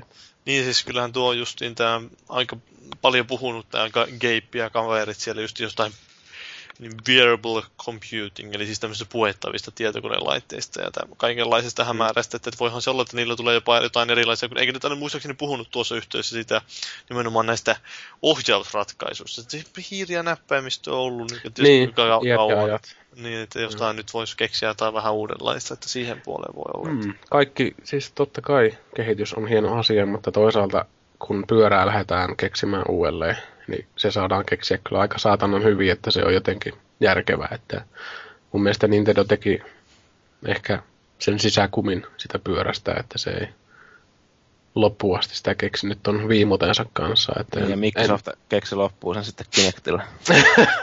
niin se keksi, se keksi se ulkokumin sitten. Että... Joo. Siinä ei ollutkaan sitä sisäkumia ollenkaan, niin sillä on vähän huono ajella menemään. Se, niin, joo. niin joo. En tiedä, kyllä tota, tietysti itse olisin tämmöiseen pilvipohjaiseen digipelaamiseenkin kyllä ihan se valmis siirtymään, siirtymään sitten, mutta en tiedä sitten missä vaiheessa tulee. Bruce Willis ja sanoo, että saatana, että mä ostan näitä pelejä ja en voi antaa perintönä kaikille ihmisille, että tässä oli tämä Apple-keissi, että hän on ilmeisesti omaa jonkun suuren musiikkikokoelman iTunesissa ja sen käyttö on rajoitettu siihen yhteen, niin kuin häneen itseensä, että ei voi antaa perintönä niitä. Ehkä tässä digi-digi-ajassa täytyy olla vielä varovainen. Että... Eikö Bruce vähän melkein uhannut melkein vielä jonnekin käräjille se homma? Kyllähän se jonkun oman runkkupiiri on palkannut, mikä keksii jotain vippaskonsteja, millä se saa sitten nämä pelit antaa ilmeisesti jollekin, kenelle sitten haluaa pelit, kun, siis musiikin, mitä se on ostanut itunesesta. Mutta kun ostamisesta ja amerikkalaisesta on puhe, niin Darksiders 2 elokuun myynti Pohjois-Amerikassa 247 kappaletta. Loistavaa menee. Wow, wow, wow, Siinä oli aika niin kuin tämmöinen kuvaava tota, huuto tälle myyntimäärälle, että ei ole hirveä innostus kyllä käynyt siellä päässä. No se on nyt... käytännössä vain puolen kuun jul... tai myynnit. Että... Niin, mutta yleensä se tulee kuitenkin avausviikonloppuna aika merkittävä osa sitä myynnistä. Mm. Tietysti tuossa ei ole tosiaan Steamia eikä kansainvälistä muuta niin kuin hyllymyyntiä laskettuna. Niin. Tämä NPD on kyllä aika julma noissa luvuissa, että jos toi on ihan, eikä mikään laskuvirhe, niin kyllä toi on aika suoraan sanoen THQta ajattelen aika huolestuttava. Että... Ja varsinkin kun viime jaksossa just puhuttiin, että tämä on yksi semmoisia sarjoja, mikä on varmaan aika mm, tärkeä. Nimenomaan.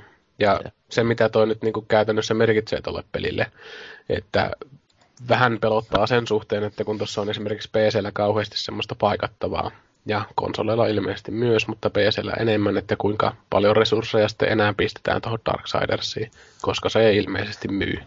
Niin, ja sitten siinä voi käydä niinkin, että Vigilille ei enää Darksidersia teetetä ollenkaan, vaan pistetään tyyliin koko firma kiinni pahimmassa niin, tapauksessa. ja nurkkaa itkemään pojat siinä ja miettii vähän syntyä syviä, että mitä on tullut tehtyä, kun ei saanut sellaista peliä, mikä myytää sitten joku voisi ehkä miettiä myös sitä, että onko markkinointi hoidettu ihan kohdilleen. No olihan siellä Gamescomissakin, jossa jaettiin niitä naamareita ja säkin puit onnellisesti naamarin päähän.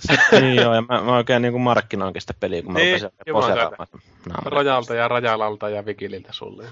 Joo, jumalauta. Vähän tänne suuntaan. Joo, Laitan tilinumeron tulemaan.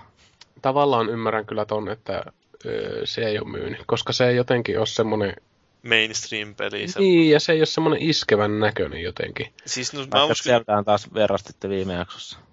Mitä?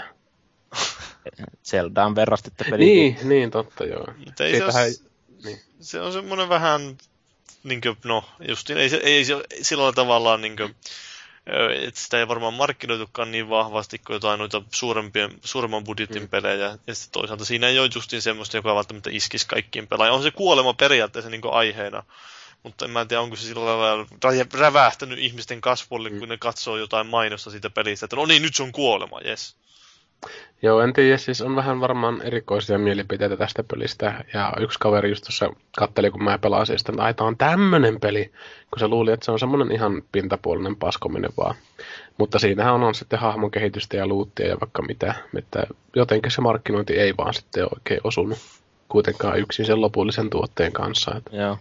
Mä kattelin siitä just jonkun videoarvostelun, niin mä huomasin niin sen, että tota, se on tosiaan ihan samannäköinen se hyp- tai siis tämä loikinta kuin siinä Prince of Persia. Joo, ei mä niin... muuten. Siis vielä ne kaikki nämä niin elementit siellä ympäristössä oli samanlaisia. Semmoisia niin jotain semmoisia kaksi tasoa lautoja, että siinä on jotain välissä jotain poikittaislautoja, ja sitten semmoisia pylväitä, jotka on niin katki tavallaan alaosa puuttuu. Ja kaikkia tuommoisia. Nämä on niin suoraan siitä otettu. Tuli sellainen kevyt deja vu Joo, mä just pistin siihen viime podcastin promo YouTube-video just näitä kohtia, niin. että se on nimenomaan sitä Prince of Persia. Itse se olikin just se, minkä mä kattelin. se on promopätkä, minkä mä katson siinä, ja siinä tulee kyllä. Olihan siinä siis hienosti ketjutettu niitä kohtia, että joskus joutuu yhdistelemään niin kuin tavallaan sitä semmoista etäälle ampuvaa kouraa, eli käytännössä jotain iskuhakaa, millä mentiin joku koukkuun kiinni ja sitten juostiin samalla liikkeellä niin kuin seinässä ja pompottiin toiseen seinään ja tehtiin jotain muuta. Että se oli niin kuin ovelampi niiden systeemiensä kanssa, mutta kyllä siinä oli melko tyhmä olo, että veettiin kuin pässiä perseestä siinä, että ei oikein annettu semmoista exploraamisen tunnetta, että mun se on tuon pelimekaniikka, että siihen on lähetty sitten sillä, sillä pelillä. Mutta harmittaa silti. Ihan hyvä peli, niin sanotusti. Kyllä itkettääkö? Hmm, no kyllä mä tässä vähän niiskutan, en suinkaan flunsan vuoksi, vaan tämän Darksidersin. Niin, sen takia se on tuo äänipainoksi, kun sä oot itkenyt mm. koko viikonloppuun. niin onkin, joo. Se on tää tekijä. Mutta ottaa, ottaa koville nuorella ihmisellä. Kyllä joo, ja tässä kuussa vielä nuorempi kuin vuosi tulee taas lisää, niin nyt on kauhea tuska täällä päällä. Paljon tulee 45? Öö, 59 taitaa tulossa nyt. No niin. Mutta tota, Guild Wars 2, tässä aikaisemmin tullut esille, ja tämmöinen pieni uutinen, että myyntiä rajoitetaan. Liikaa ihmisiä tullut. Joo, se on ei, käytännössä... Olla. Ehkä tämä kato peilaa sitä mun hyvää tuuria, että mä oon päässyt pelaamaan niin ongelmitta sen kanssa. Että, NCSoftilla ovat käytännössä siis poistaneet pelin digimyynnin tai digiostamisen mahdollisuuden. Ja se on ilmeisesti silloin tällöin auki, mutta tarkoituksena on ilmeisesti nyt sitten jotenkin tasata ja ohjata pelaajavirtoja. Et siinähän oli alussa tämä, että pystyy niin kuin ilman rahaa muuttamaan niin kuin hahmon toiselta palvelimelta toiselle, koska jotkut oli tosi, tosi takkusia ja täysiä. Olisiko tämä sellainen perinteinen taktiikka niin kuin noissa jossain yökerhoissa, että siinä pidetään hirveän jonoa ja se on tyhjänä, tyhjänä se yökerho siinä, että ne, siellä on tämä tosi hienoa ja hyvää siellä, että sinne on pakko päästä sinne paikkaan. Niin, niin voisihan se kuule olla tuotakin, tuotakin puolta, että kaikki näkee sen huovaa netissä, kun me sanotaan, kaikki sanoo, että en voi mistään tätä peliä ostaa, että mitä perkelettä. Että tietysti kauppastahan sen saa. NC Soft ei saa niitä pelejä pois, mitä ne on niin kuin, kauppojen hyllyille painunut tai luovuttanut. Että... Niin, mutta toisaalta kuka, kuka nykyään enää jaksaa ostaa mistään kaupasta? No niin, me omaa. Justiin kattelin itse asiassa tuolla GameStopissa, kun käväsin jututtamassa sitä myyjä ihmistä, joka siinä oli tutun puoleen, niin kattelin siinä hyllyllä komeille Gear to Warsin Collector's Edition, ja justiin sitä mainitsi itsekin sen se myyjä, että hän itse on sitä paljon pelaillut, ja ihmetteli, että minkälainen ihmeellinen erikoisversio, niin siinä oli joku semmoinen figuuri, jossa on jopa töpseli voi pistää seinään, että se miekka Joo. siinä alkaa, jotain valoa tulee siihen miekkaan. Joo, se on, tota, se, on se äh, Char-rodun semmoinen kissanaamonen karvaturri, mikä on tämä Rytlokki. Ilmeisesti liittyy pelin mytologiaan paljon, koska itse pelaan Nornilla, eli tämmöinen barbarirotu, niin se on kuitenkin tämä Rytlokkikin nähnyt meikäläisen niissä story-osioissa sitten jossain päin. Että kai se ihan hieno tämä erikoisjulkaisu, ja itse, itse asiassa mietin sitä erikoisjulkaisua sen taidekirjan takia. Ja varsinkin, koska tämä öö, NCSoftin, no en saa nyt miehen nimeä pää, mutta se on älyttömän hyvä tämä tyyli, että se on niinku vähän tämmöistä sketch, tämmöistä niinku hahmottelimaista se Guild Wars artti, mikä on kovasti itseäni iskenyt, mutta semmoista. Sitten Semmosta. joku osaa sanoa Summer of Arcadein. Joo, siis piti lisätä tuohon, kun myyntiluvusta nyt puhutaan, niin tämä Live Arcadessa, eli Microsoftin Xbox Liveessä järketään joka kesän lopulla tämmöinen Summer of Arcade kampanja, jossa julkaistaan joka viikko yksi semmoinen vähän korkeamman profiilin peli, ainakin perinteisesti on ollut näin, ja ne on menestynyt yleensä tosi hyvin. Tänä vuonna on sitten ollut vähän vaisumpaa menestystä, että Gama Sutran Jannuke on kattonut näitä leaderboardseilta lähinnä, sieltä pystyy ainakin jonkinlaista yläkanttiarviota ottaa niille myynneille ja siellä esimerkiksi tämä kaikkien odottava Kinectin rekkatiiri, niin sehän on alle 15 000 myynyt. Mutta ihan rehellisesti sanottuna, kun mitä mä oon kattonut niitä Summer of Arcadein pelejä, niin en nyt mitään ihan niin kuin kultaa niin kuin on No ei, ne siis, mä itse pelasin sen Deadlightin ja arvostin pelaajaa ja mä annoin sille vitosen, että ihan rehellisesti, että se oli aika keskinkertainen peli. Että... Niin, se peli ei ole mikään, mä itse itsekin sitä pelannut kanssa, niin ei se, siis ihan ok näköinen peli ja näin ja semmoista, mutta niin se on muutenkin, se on niin helvetin lyhyt, se on niin suoraviivainen, että ei Niin. siinä oikein mitään erikoista sisältöä. Että se... eikä siinä ole mun mielestä mitenkään perusteltu se hinta niin kuin si- siihen materiaalin nähdä, että mitä siinä on niin kuin, Niin, ei mua itse esimerkiksi se lyhyys niin häiritti enemmän. Se oli se peli eli itsessään. Vaikka se olikin lyhyt, niin siinä ei ollut, oli kuitenkin aika paljon toistoa. Ja joo. se oli semmoista, että jos siltä odotti jotain Shadow Complex-tyylistä semmoista etsi äh, vähän semmoista avoimempaa ympäristöä ja ympäristön tutkimista, niin ei siinä todellakaan ollut semmoista. Se oli aika tylsä. Ja sitten, no mitä muita siinä oli, Dust Elysian Tale. Tämä oli tämmöinen mielenkiintoinen peli, jonka on käytännössä yksi ihminen kehittänyt kanssa. Itse en ole sitä päässyt pelaamaan, mutta NeoGaffissahan se oli kauheasti promoottiin sitä, koska siellä se itse kehittäjä tai suunnittelija kävi aina siellä juttelemassa siellä. Se sanoi, mielenkiintoista siinä oli vielä se, että se Jannu ei vissiin ollut osannut koodata ennen tuon pelin tekemistä yhtään. Aha, no se, niin. se, oli niin opetellut sitä varten. Se on aika kauan sitä tehnyt kyllä. Mutta kuitenkin tuo oli niin sen ensimmäinen peliprojekti, ensimmäinen koodausprojekti se on. Joo, Ja, sillä lailla. ja mitäs muuta pelejä siinä ne on myyty? Mm, no se Vrekkati tosiaan siis se oli paskapeli, en ole kokeillut siis, anteeksi, ei, en voi sanoa, että oli paskapeli, mutta ei näyttänyt kauhean eri, erikoiselta. Ja, sitten oli tämä Tony Hawk's Pro Skateri HD-versio, joka sekään ei ole kauhean hyviä arvosanoja saanut. Se oli mun mielestä ihan, siis, on yllättävän huono arvosana siihen nähdä, että se on kumminkin aika uskollinen sille Tony Hawkille, ja niin kyllä se mun mielestä toimii ihan hyvin, hyvin siinä, vaikka siinä onkin se Unrealin moottori, mikä ehkä pikkasen, pikkasen jarruttelee sitä hommaa, niin kyllä se on sitä aika aitoa Tony Hawk-meininkiä. Mutta aika Niin. vähän yllättävää, että se ei ole niinku myynyt sekään. Niin, no se on, se oli vissiin noista parhaimmin myynty, myyneitä noista Live Arcadeen tai tuon kesäkampanjan peleistä. Että se myy varmaan pitkälti sillä nimellä. Niin, Ja sitten siinä oli tämä Hybrid, tämä Fifth Cellin kehittämä, eli oliko se Fifth Cell vai mikä sen nimi on, kuitenkin tämä, joka on kehittänyt Scribblenautsin, niin niitä tuli tämmöinen moninpeliräiskintä. Se, sekään ei ole mikään kauhean menestys ollut. Toisi Tony Hawkinkin nimeä tässä viime vuosina koitettu aika paljon luota. Että Joo, ja onhan se nyt vähän sillä lailla, että moni ihmettelee, että mitäs tuo mies on tehnyt viimeisen kymmenen vuoden aikana. Että... Vieläkö se Mm. skeittaa oikeasti? no, varmaan jossain näytöstyylisesti, niin kuin Gamescomissa, mutta ei, ei varmaan mu- muuten paljon kaverina, jos keittilaudan Ei. päällä. Siinä oli vähän tietysti nämä pelit ei ole ollut kauhean... Mä en tiedä, on käynyt vähän ehkä sääliksi tämä miestä, että kun se menee esittelee jotain Shreddiä siellä jollain ihmeen skeittilauta-ohjaimen kanssa, niin voi voi. Kaveri on nelivitonen joutuu tommoseen alentumaan vielä. Mä vähän luulen, että kun sekin mies kävelee pankkiin, niin ei sitä hirveästi harmi. No, Se voi olla jo, että saa ihan hyvin rahaa noista. Mutta öö, tietysti siinä nyt tänä vuonna Live Arcadessa on tuo näkynyt, että siellä on aika paljon muualla tullut noita hyviä julkaisuja, niin kuin Minecraftia ja Trialsia ja Spelunkyä ja kaiken näköistä. Niin ja Fetsikin on tullut, että ne ei, ei yllättäen keskittynytkö tuohon niin Summer of Arcadeen nämä parhaat julkaisut, vaan ne tulee oikeastaan muualla. Olette sitten kattonut sen Conanin arvostelun Minecraftista? Joo, mehän puhuttiin silloin, eikö, oliko se, eikö se oli Michael Phelpsistä? Me Se mun mielestä oli Michael Phelps. Joo, niin oli, mutta joo. Kyllä mä sitä oli vil... kans hieno arvostelu. Kyllä, kyllä. Minkä se antoi arvosanaksi sille? Tykkäs pelistä. Ei, mä en nyt muista kyllä, kun ne muuttuu aina ne arvosteluasteet. Joo, se oli joku hieno arvosana varmaan, mutta pitänyt vielä sen verran mainita, että Minecraftia on arvioitulta myyty 3,6 miljoonaa live Arcadessa. Se on mennyt kuin leipä. Se, Se menee, on kalliskin vielä. se on 1000, ö, 1600 Microsoft-pistettä, eli semmoinen vähän valle 20 euroa. Ja rampautettu versio.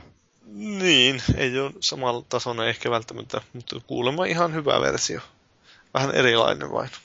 Siinä on kooppimahdollisuus samalla koneella. Joo, se on, mä just sitä miettinyt, että se on nimenomaan, olisi hyvä just, jos olisi niin joku perheellinen ihminen, niin se olisi varmaan ihan sopiva peli, jota voisi pelata just jonkun lapsukaisen kanssa silleen, että rakentelee yhdessä siellä jotain kivaa. Aa, Vähän niin kuin mä- Legoilla leikkis. Mä ajattelin, että sulla menee tuolla lause silleen, että se olisi ihan hyvä peli, jos olisi kavereita. Niin on sekin. Olisi se varmaan silloinkin hyvä peli. Mm. Kun ne pelaa kaikki vaan jotain NRiä. Näinpä, näinpä. Pitäisikö tani hypätä tästä niinku ihan semmoiseen erilliseen juttuun, mitä ei meiltä suutislistalla ollenkaan? No hyppää.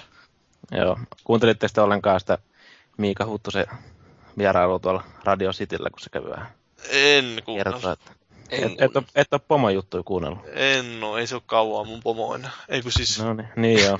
Haluatko kertoa lisää? en kerro. Joo. No, mä tiedän tästä kaiken. Mutta niin, joo, nyt se oli siellä tosiaan kertomassa jostain harvinaisista peleistä ja näin, niin mulle vaan tuli siinä mielessä niin kuuntelin toi jutun läpi, että rupesin vaan nauraskelemaan siinä, että se on ilmeisesti joku Jyrin kaveri toi Huttunen kanssa, tai niin kuin, ainakin hengen heimolla, niin kuin, tota, nämä rupesi pyörit, niin kuin soittaa jotain Sonicin tunnusmusaa siinä, niin, ja sitten kysyttiin tuolta Huttuselta, että minkä pelin tota, musiikki tämä on, niin arvaa mitä Huttunen vastasi siihen. Uncharted. Kai se on joku Mario-peli. Musiikki siinä. Niin. Sitten sen jälkeen tuli tiukka kommentti, että ei kun se on Sonic. No mä en ole koskaan Sonicista paljon perustanut. No niin. Voi voi voi. Eli se on Jyrin kanssa samaa kastia, eli mieluummin jääpiikillä silmään kuin Sonic. Mutta... Ja muut, muuten ihan järkeviä kyllä jutteli. Hieno mies. Huttunen. Piti päästä mainitsemaan. Kuinka, pitkä pätkä tää oli? Tämä on joku, tota, niin, olisiko tämä ollut joku vajaa parikymmentä minsaa, mä voin itse asiassa laittaa sen tonne teillekin, että voitte kuunnella ja voi laittaa vaikka tuohon jakson ketjuunkin, niin kaikki pääsee kuuntelemaan sitä Radio Cityn sivuilta. Tän audio. Ylösnousemuksessa aamusoussa oli vieraana siellä.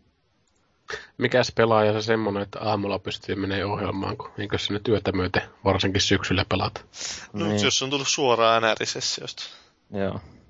Siellä oli muuten hauska avaus siinä, kun tota, Huttuselta kysyttiin jotain tyyliä, että miten tota, että onko johtanut jotkut pe- pelihetket johonkin tyyliin seksiin tai johonkin muuhun niin kuin naisen kanssa sitten, että niin, sitten tämä juontaa nainen vielä sitten tarkensi sitä kysymystä, tai miehen kanssa.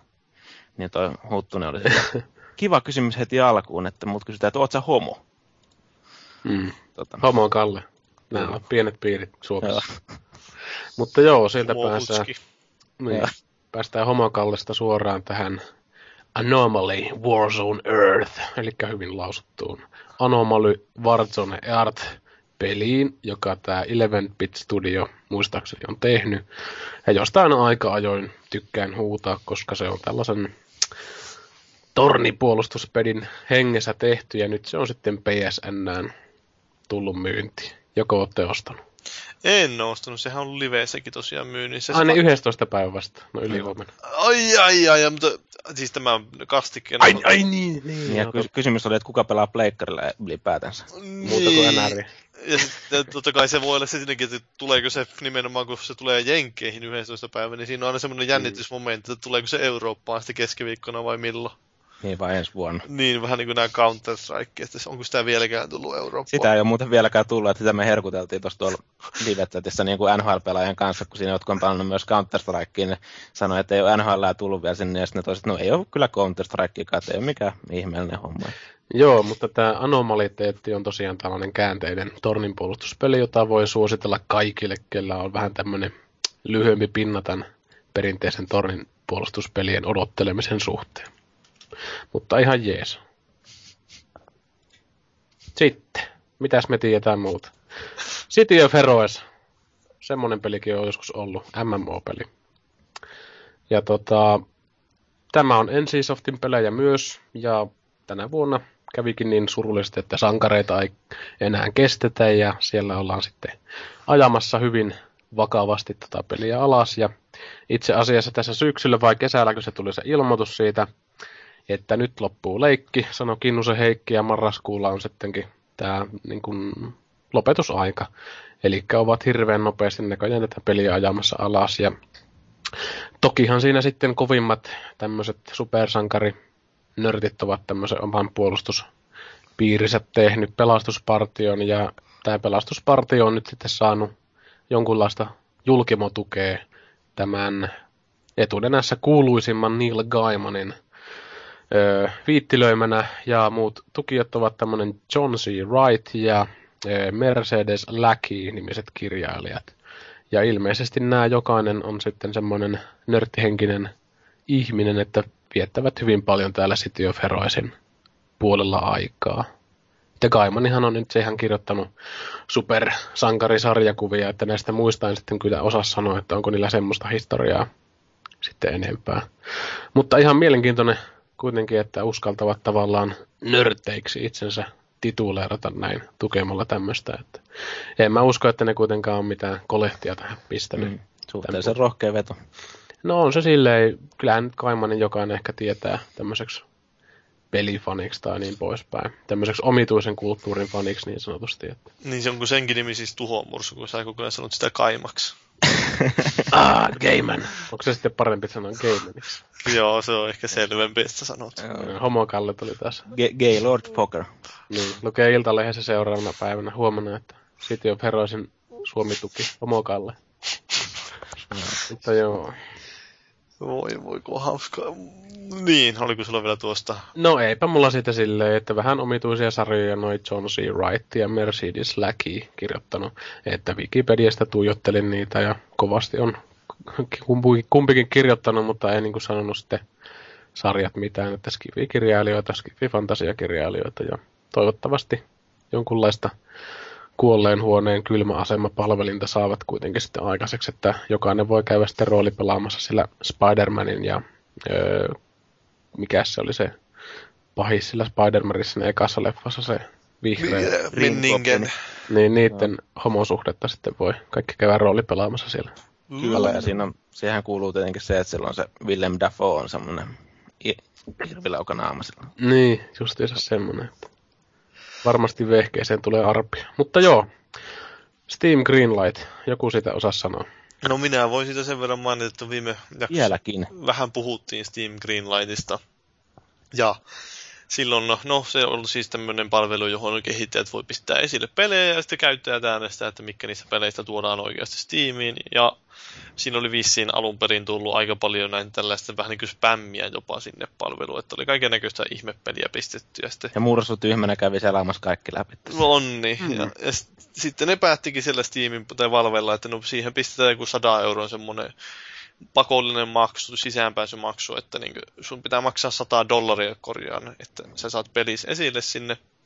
Ja tää... Taas joutuu rehelliset ihmiset kärsimään spämmäistä. Niin, ja sitten se 100 dollaria rahoitetaan sitten, lahjoitetaan hyvän tekeväisyyteen Child's Play, tämä Penny Arcade-jannujen pyörittämä hyvän tekeväisyys, niin sinne heitetään kivasti rahat. Ja no, vaikka nyt hyvän tekeväisyyden rahat meneekin, niin ei sitten kaikki ole ihan tykännyt, että kun tuo on nimenomaan tuommoiselle vähän indie peleille enemmän ehkä suunnattu tuommoisille pienemmän profiilin peleille, ja sitten siellä on valitettu esimerkiksi Kotaku Australia oli kerännyt kommentteja näitä kehittäjiltä ja siellä oli puhuttu kuinka sitä justiin korostettiin, että nämä on näitä pienempiä kehittäjiä ja niillä ne on ehkä monesti semmoisia vähän taiteellisempia tyyppejä, joille se 100 dollaria voi olla kuukauden ruoat. Että...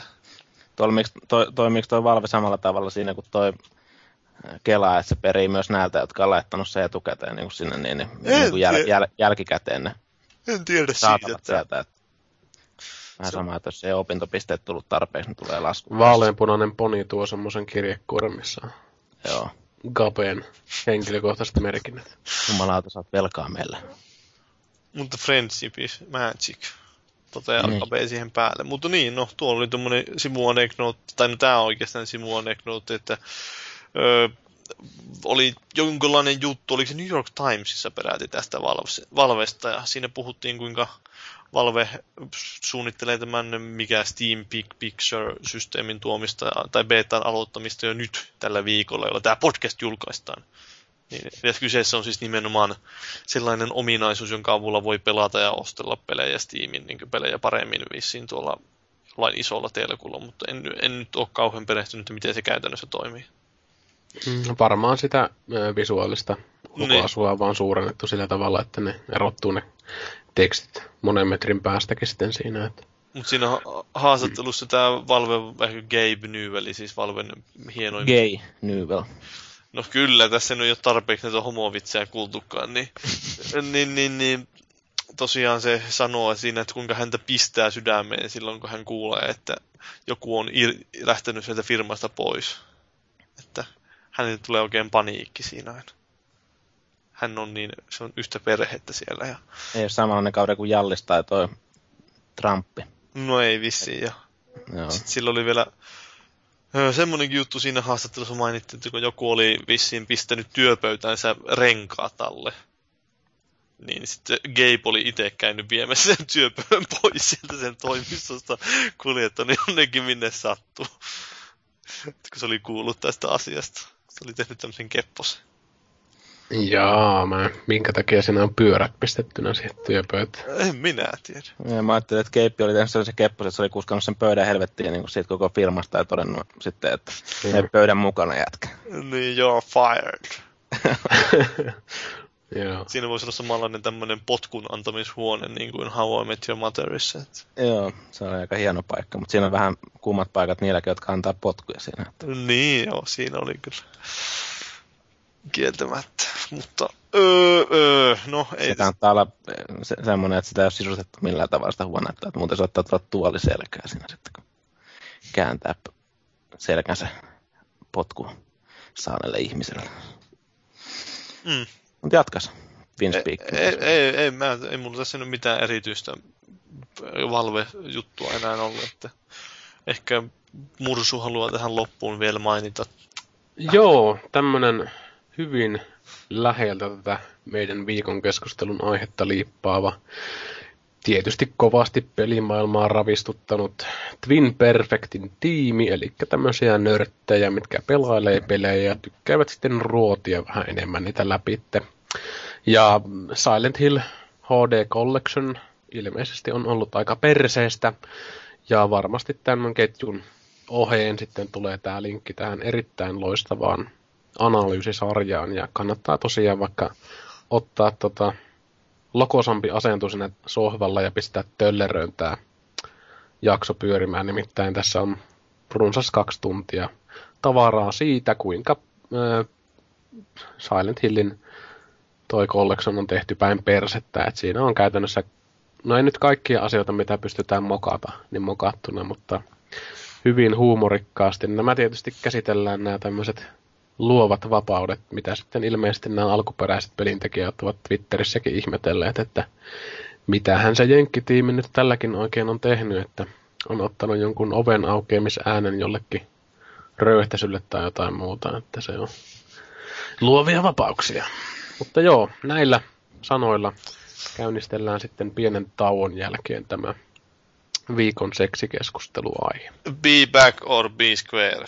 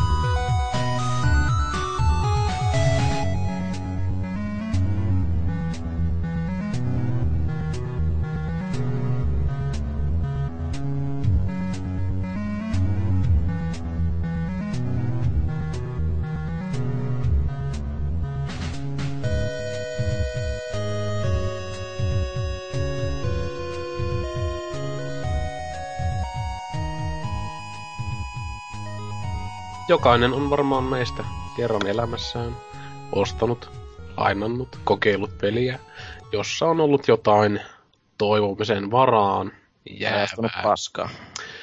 No astunut paskaan, se on tämmöinen suomalainen sanonta sitten tälle kaikelle, mitä yritän tässä sönköttää. Ensimmäinen meillä listalla taitaa olla NHL 13. Haista vittu pitää. Haista vittu pikkaran. tota, niin. Mitenkäs, aloitanko minä tässä itse oikeutetusti emäntänä tämän pienen session? Ja Aloitapa sinä. Joo, Sulla on tämmönen vähemmän tunnettu peli. Parhakas niin, to- todellakin. Kyllä joo, ja itse asiassa Luiki oli kanssa samaa peliä miettinyt, että sen verran kadotettu tapaus on tämä Red Dead Redemption, ja se on vähän tämmöinen omituinen valinta varmaan monen mielestä tähän paskapelien kastikkeen yhteyteen, mutta tuota... Mutta kaikki mitä Rockstar tekee on paskaa. Niin, Etenkin Max varsin Payne 3. Kyllä. joo. Ja varsinkin GTA 4. Mutta ehkä tavallaan tämmönen hyvän pelin ja paskapelin, tai siis paskan haju korostuu tämmöisessä hyvässä pelissä, koska tota, mä en pelatessa vaan yksinkertaisesti oikein pystynyt nauttimaan itse pelaamisesta, että se oli hauska peli oikeastaan silloin, kun mä katsoin niitä välipätkiä ja sain niinku olla pelaamatta. Ja vaikka siis kaikkein fantastisistahan siinä oli se hemmetin ratsastelu vaan ja fiilistellä sitä länkkärimeininkiä ja tietysti tähän vaatii tämmöisen kovan länkkärielokuvien ystävän mentaliteetin. Mm. Mutta tota, sitten tämä itse peli. Päähahmona on munaton homo. Sieltä vähän kylmäksi jätti kyllä. No joo, se ehkä nyt jos aloittaa tuosta päähahmosta, niin se oli niinku siis jotenkin semmoinen, että sillä ei ollut mitään mielipidettä mistään. Se vaan meni siellä ja kaikki huuti sille jotain ja sitten meni tonne ja tämmöistä. Ja sitten se, mikä niinku kaikkein eniten ihteä tuossa ärsytti, oli se, että toi metsästyspuoli, mistä olisi saanut vaikka minkälaista minikeimiä, niin se niinku jätettiin kokonaan sitten oikeastaan huoli, hu, niinku huomiotta, että se niinku oli laantunut sille tasolle, että sä voit mennä nyrkitappelun karhun kanssa ja piestä sen kuoliaksi. Mm. Kyllä mä itse jo jotain ihan random lintuja muin välistä, välillä alas siellä jotain tuommoista. Joo, niin siis- ilman mitään syytä. Niin, siis siinä olisi voinut niin kuin, tehdä sitä riistanpyydystämisestä vaikka minkälaista systeemiä. Että voinut niin kuin, pistää jotain pieniä pyydyksiä sinne pienristaa varten ja sitten oikeasti vaatia jotain paikallaoloa ja väijymistä niin kuin isomman riistan perään ja ihan kalastustakin olisi voinut pistää sinne. Et mä en niin kuin, ymmärrä, että olisiko se ollut kuitenkaan sitten kauheasti iso pekki siihen pelibudjettiin, jos tämmöisiä asioita olisi panostettu siihen. Et jotenkin se oli niin, kuin niin etäisyyksien päässä olevaa ihmettelyä vaan se koko setti. Setti sitten lopulta, että kun kaikki välimatkat oli semmoista, että vitutti, jos joku vitun puuma tuli siihen rääkymään viereen, sitten vaan ampui jollain norsukiväärillä sen kappaleeksi. Että jossain vaiheessa ei sitten enää jaksanut edes nousta hevosen selästä ja kynien niitä enää niitä eläimiä, koska ei rahaakaan sitten enää tarvinnut siinä. Et jotenkin tämmönen niinku epälänkkärimäinen setti niinku tuli tavallaan sitten tämän länkkärifiilistely eteen. Joo, ei ollut paljon semmoista välttämättä Clint Eastwood tai Charles Bronson tai edes John Wayne meininkiä siinä. No, ei, kyllä sanotaan, että siinä Enemmän vaiheessa- semmonen Speedy, Speedy Gonzales-meininki. Kyllä joo.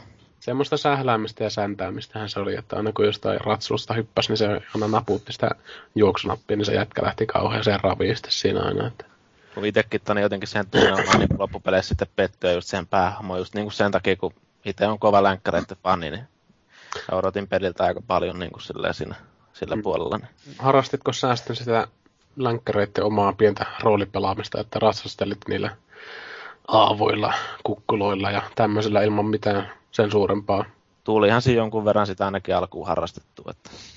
Joo, no varsinkin alku, että onhan se nyt ihan älyttömän upean Niin. peli. Että se premissi on enemmän kuin hienosti hallussa, ja siis presentaatio. Mutta tota, jotenkin sitten tämä tyhjä maailmakin vitutti silleen koko ajan sitten siinä, että kun olisivat tehneet sellaisen jutun, että olisi niinku yhdistänyt sen monin pelin siihen yksin pelin sillä tavalla, että niissä olisi siellä maailmassa olisi niinku tavallaan ollut nämä perinteiset jenkit, no, jenkit ja sitten nämä, mitkä li- federaation tyypit, Niin. niin tota, siihen aikaan näitä ei vielä tainnut olla olemassakaan niin, kuin niin perinteisessä muodossa, jos en mä nyt kauhean väärin muista. Mutta tota, sitten olisi tietysti inkkarit ollut siinä kaverina, että olisi niin kuin sitten tämä monin peli peilannut vähän jotenkin sitä, että minkälaisia areoita, eli alueita on minkäkin puolen hallussa. Ja ne olisi sitten nämä pelintekijät laittanut niin, että eh, nämä, jos olisi ollut vaikka nämä kolme tasoa, tahoa, niin jokaisella olisi tavallaan ollut oma suunnitelma ja agenda sen suhteen, että miten ne olisi levittäytynyt tietylle alueelle, jos se on niiden alue. Ja tämä olisi voinut monin peliin peilata vaikka sillä tavalla sitten, että ö, pelaajan, mitä tekisi itse monin pelissä, niin jos se taistelee inkkareiden puolella, niin sitten näiden tämä offline-moodissa sitten tämä inkkareiden area niin kuin tavallaan kasvaa siinä story-moodissa. Että ei tietenkään sitä, että se kuka voittaa monipelin, niin sen aluetta sitten muuttuu niin kuin offline-moodissa, että se on ihan älytöntä tempoilua ees taas. Mutta jotenkin silleen, että kun näitä hyödyntämättä tavallaan sitten se kuitenkin se, niin kuin se premissi mun mielestä ihan tyystin, että oletettiin vähän sitä, että pelaaja olisi ollut tota, länkkäripelien ystävä ja tämmöistä sitten. Ja tietystihän siinä oli sitä Rockstarin sumutusta, että on tätä presentaatiota, mitä ne tietysti hoitaa ihan hyvin, että on niin kuin pelaaja tai pelihahmojen dialogi on, no ei nyt ihan korkealentosta, mutta kuitenkin sille ihan hyvää peliksi. Että sitä kyllä seurasi ihan mielenkiinnolla siinä. Että. Niin munkin on pakko sanoa tuosta päähahmosta kyllä, että no oikeastaan se ei edes ole ainoa siinä, mikä mua niin kuin ärsytti läpi sen kampanjan, kun sen pelasin läpi silloin aikanaan, mutta tota, se, että se koko tarina ja niin kuin ne kaikki hahmot oli silleen vähän Rockstar-tyylisesti niin tylsiä. Että mm-hmm. nyt Max Payne 3 oli vähän semmoinen piristävä poikkeusta. Siinä kaikki sivuhahmot oli vaan mitään sanomattomia. Mutta tossa noin ne yritti niin kuin mennä siihen, että kaikki olisi jollain tavalla niin kuin värikkäitä ja selkeästi erilaisia. Ja sitten ne menee sateeksi niin kuin tympieksi, niin kuin tämä, mikä irlantilainen siellä nyt olikaan, Irish tyylisiä, että ne vaan niin kuin ärsyttää. Et Joo. se päähahmo on sitten oma lukunsa, että jos edellisessä tehtävässä, niin tehtävä oikeastaan vielä ansaan. Sitten se dialogi on sen jälkeen sellaista, että oli sitten viimeinen kerta, kun kusetat mua ja tapaan sut seuraavasta. Ja sitten heti perään, niin yhtäkkiä ollaankin taas kavereita ja lähdetään uuteen tehtävään. Se kaikki meni niin kuin, että se päähahmo tuntui niin täysin epäuskottavalta siinä, että kun se ei niin kuin, tekemisissä ei ollut mitään järkeä siinä, että vaikka vähän uhkailikin, niin se oli vaan sellaista puhdasta läpäheittoa siinä. Se ei Joo. sitten tuntunut uskottavalta. Mä itse tykkäsin sitä ensimmäistä NPCstä oikeastaan, mikä tuli vastaan se Bonnie, mikä pelasti sitten käytännössä tämän päähahmon sieltä ensimmäisestä väijytyksestä, niin jotenkin mä toivoin, että se olisi ollut suuremmassa osassa siinä pelissä. Mutta tota, se on vähän jotenkin niin perseestä, että tommonen hahmo niin kuin jätettiin sitten kuitenkin siihen. Et mä toivon, että sitä olisi jotenkin pystynyt aina auttaa siihen, mutta ei. Eihän siinä nyt silleen mitään tullut suurempaa. Että joitakin questeja, mutta sitten on semmoista tyhmää juoksentelua sitten siinä, että ei, ei sitä oikein tullut semmoista fiilistä kuitenkaan. Ja tota, se mitä mä kaipasin kanssa aika paljon tähän, niin kuin varsinkin päähahmoon tai itse pelaajalle, niin tavallaan enemmän sitä suuntaa, että sä pystyt kehittämään sitä hahmoa. Ja jos on vaikka esillä tämä metsästys, niin sä olisit joko voinut tehdä tämmöistä selviytyjä-tyyppistä hahmoa. Ja tämä olisi voinut vaikka tapahtua jotenkin niin kuin automaattisesti sen pelin niin kuin kannalla.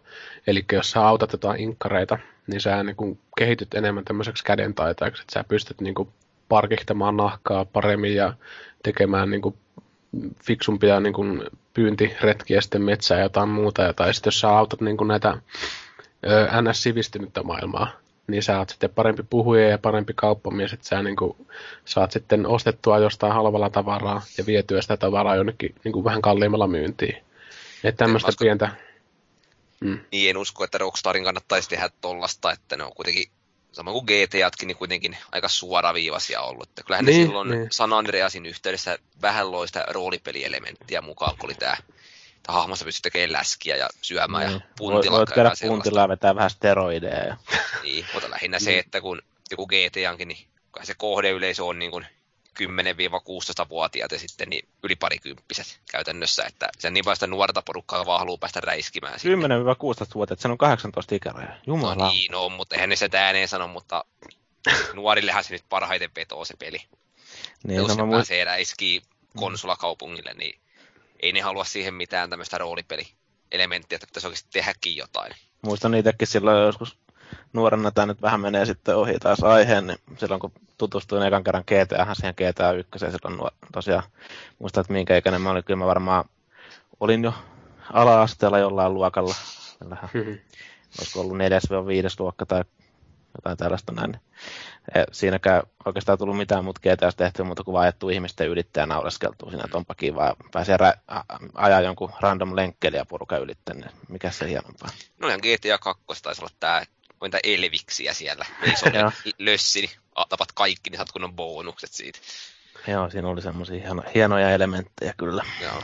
Mm. Mutta ehkä tämä on just tämä kohdeyleisö, tai sanotaanko näin, että itse oli vähän väärän tyyppinen pelaaja kuitenkin sitten tähän peliin loppujen lopuksi, mutta jos kuitenkin muutkin on sitten tästä päähahmosta tai muista niin kuin repinyt peliverkkareita, niin en ehkä kuitenkaan ole kauhean väärässä sillä, että koko ajan pelatessa vaan vituutti se päähahmo ja sitten tämä metsästyksen pieni osa-alue ja tämmöinen, että mä olisin halunnut enemmän sitä lännen fiilistä siihen ihan alusta alkaen. Että ehkä vähän liikaa tämmöinen Rockstarin peli, sanotaanko näin. Joo. En ole kuitenkaan sitten itse tutustunut tähän Gun-peliin, mikä on tämmöinen takavuosien niin sanottu Hollywood-hitti, että ilmeisesti siinä on ihan oikea tämmöinen niin kuin, öö, sanotaanko saavutuksia sillä pelillä, että siinä on isot budjetit siinä, siinä mielessä, että siinä on hyvät äänenäyttelijät. Että siinä on mitä Lance Henriksienia ja öö, Chris Christophersonia ja Brad Dourifia ja Ron Perlmania. Että siinä on silleen niin kuin värikästä ääninäyttelyä niin kuin näyttelijöiden puolesta. Ja käsikirjoitus on ilmeisesti aika autenttinen siinä mielessä, että siihen on tehty ihan älyttömästi taustatyötä. Mutta tota, mä en usko, että mä lähden sitä kuitenkaan sitten tarkastelemaan sen enempää, koska kuitenkin se on milloinkohan 2005 julkaistu peli, että kyllähän siinä ikä, ikä tu- varmaan tulee sitten tavallaan sen nautinnon eteen siinä, että Eikä se mikään ajaton klassikko kuitenkaan. Ei, ei, ei, ei mutta sitten kuitenkin nämä länkkäripelit on hirveän harvinaisia herkkuja. Että taitaa olla tämä Call of Juarez oikeastaan ainut tämmöinen, mikä niin kuin on vuodesta, no ei nyt vuodesta toiseen, mutta mikä on saanut useamman osan ja on sitten tota, tällä teemalla, että tietysti jokainen länkkäripelin ystävä muistaa varmaan sen Gunsmokin Nessillä, mikä on tietysti tämä ylittämätön tapaus kaikessa. Että siitä ei paljon paremmaksi länkkäripeli varmaan voi tulla. Mutta semmoinen ihan mielenkiintoinen muisto tuossa tuli mieleen, kun mietiskeli, että mitähän niin kuin länkkäripelejä on oikeasti tullut hyviä pelattua.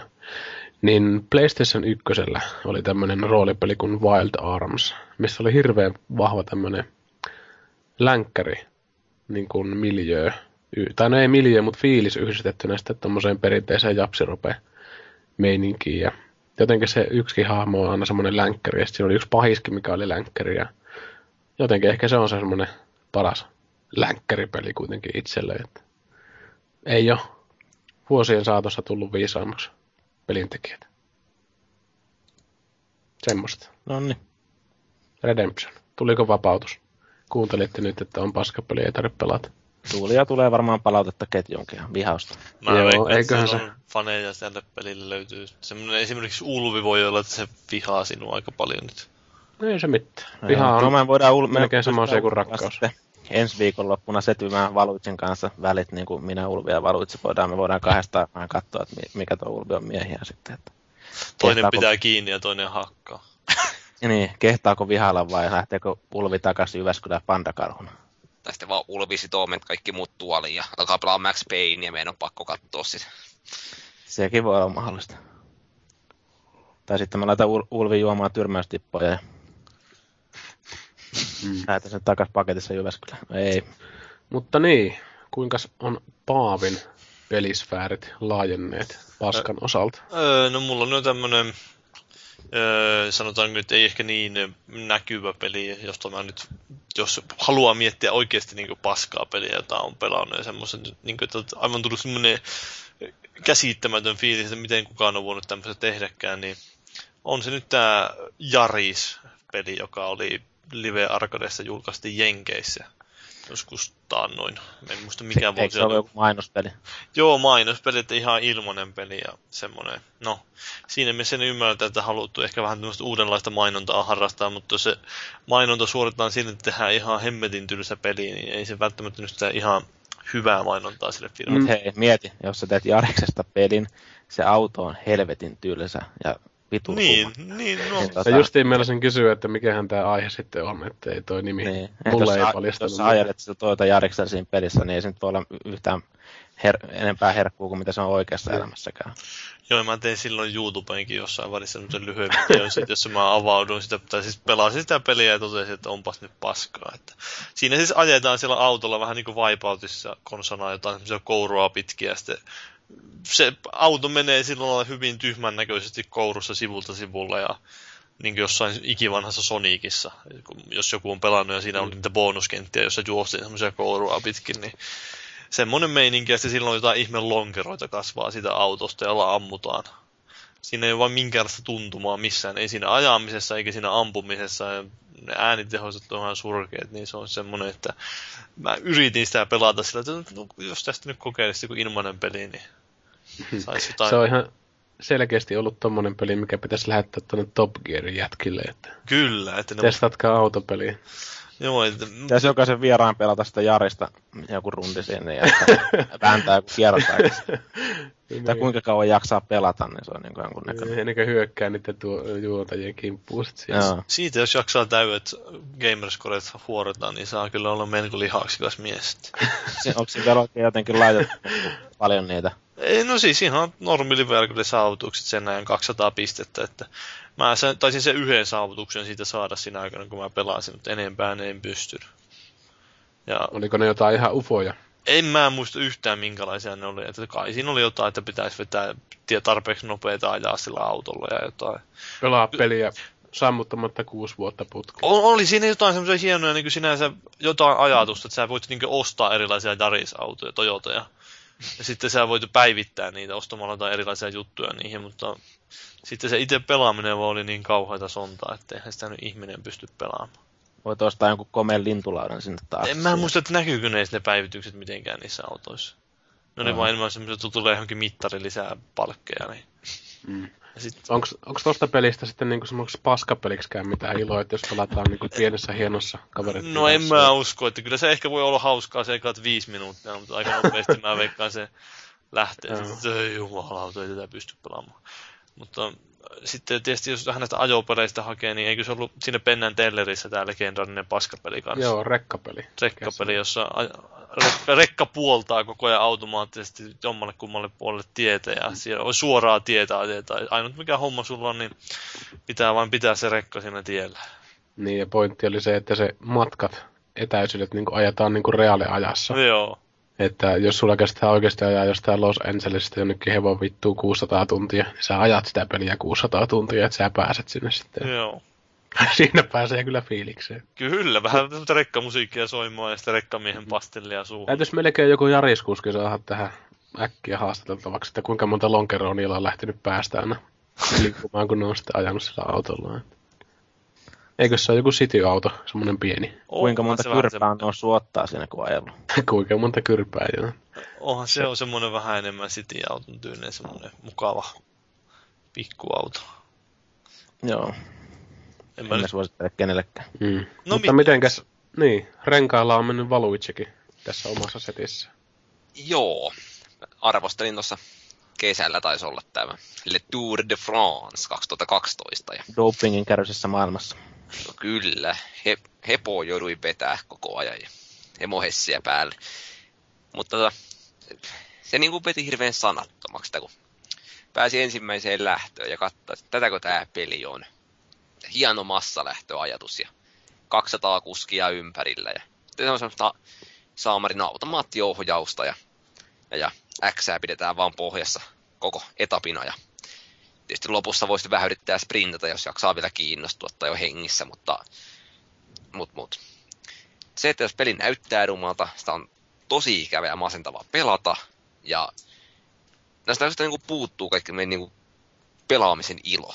Ja kyllä niin pistää miettimään, että mitähän ne on pelintekijät miettinyt sitä, sitä tehdessään. Että, Tuleeko sinne edes mitään hienoja joukkokolareita? no kun ei tuu. Joo, Että kun sä joskus, alamäessä, jos menee riittävän kovaa, voi kaatua, mutta muuten niin vaikka sä niin kuin yrittäisit kaatua, ja mä nimittäin yritin monesti, niin ei, ei saa kolaria aikaiseksi. joo, kummisellähän aina viihdettä, se katsoo Eurosportilta noita tai Ranskan ympäriajoja, ja sitten se niinku toivoo, että sieltä tulee joku joukkokolari sinne ja naureskelee sitten sinne. Että... Se varmaan katteli iloissaan sitä, mikä se oli, kun tää kamera-auto törmäsi siihen yhteen ja lensi sitten siihen piikkiaitaan. Sitten se to- toteaa just silleen, niinku, että niin no, ihan oikein ole satanan pyöräilijöille, että itsepähän ovat ammattinsa valinneet. Että Paskiaiset saatana. Oo, mutta se on sitä niin kuin kunnon urheilua, että se ei ole mitään biljardityyppistä tai keilaamista. Että Näinpä. No, no mitä? Nehän on molemmat ihan hienoja lajeja, biljardia ja keilaaminen. On toki, en mä sillä, mutta, tota, mutta silleen niin kuin, jos miettii urheilua, niin toiselta tulee hiki.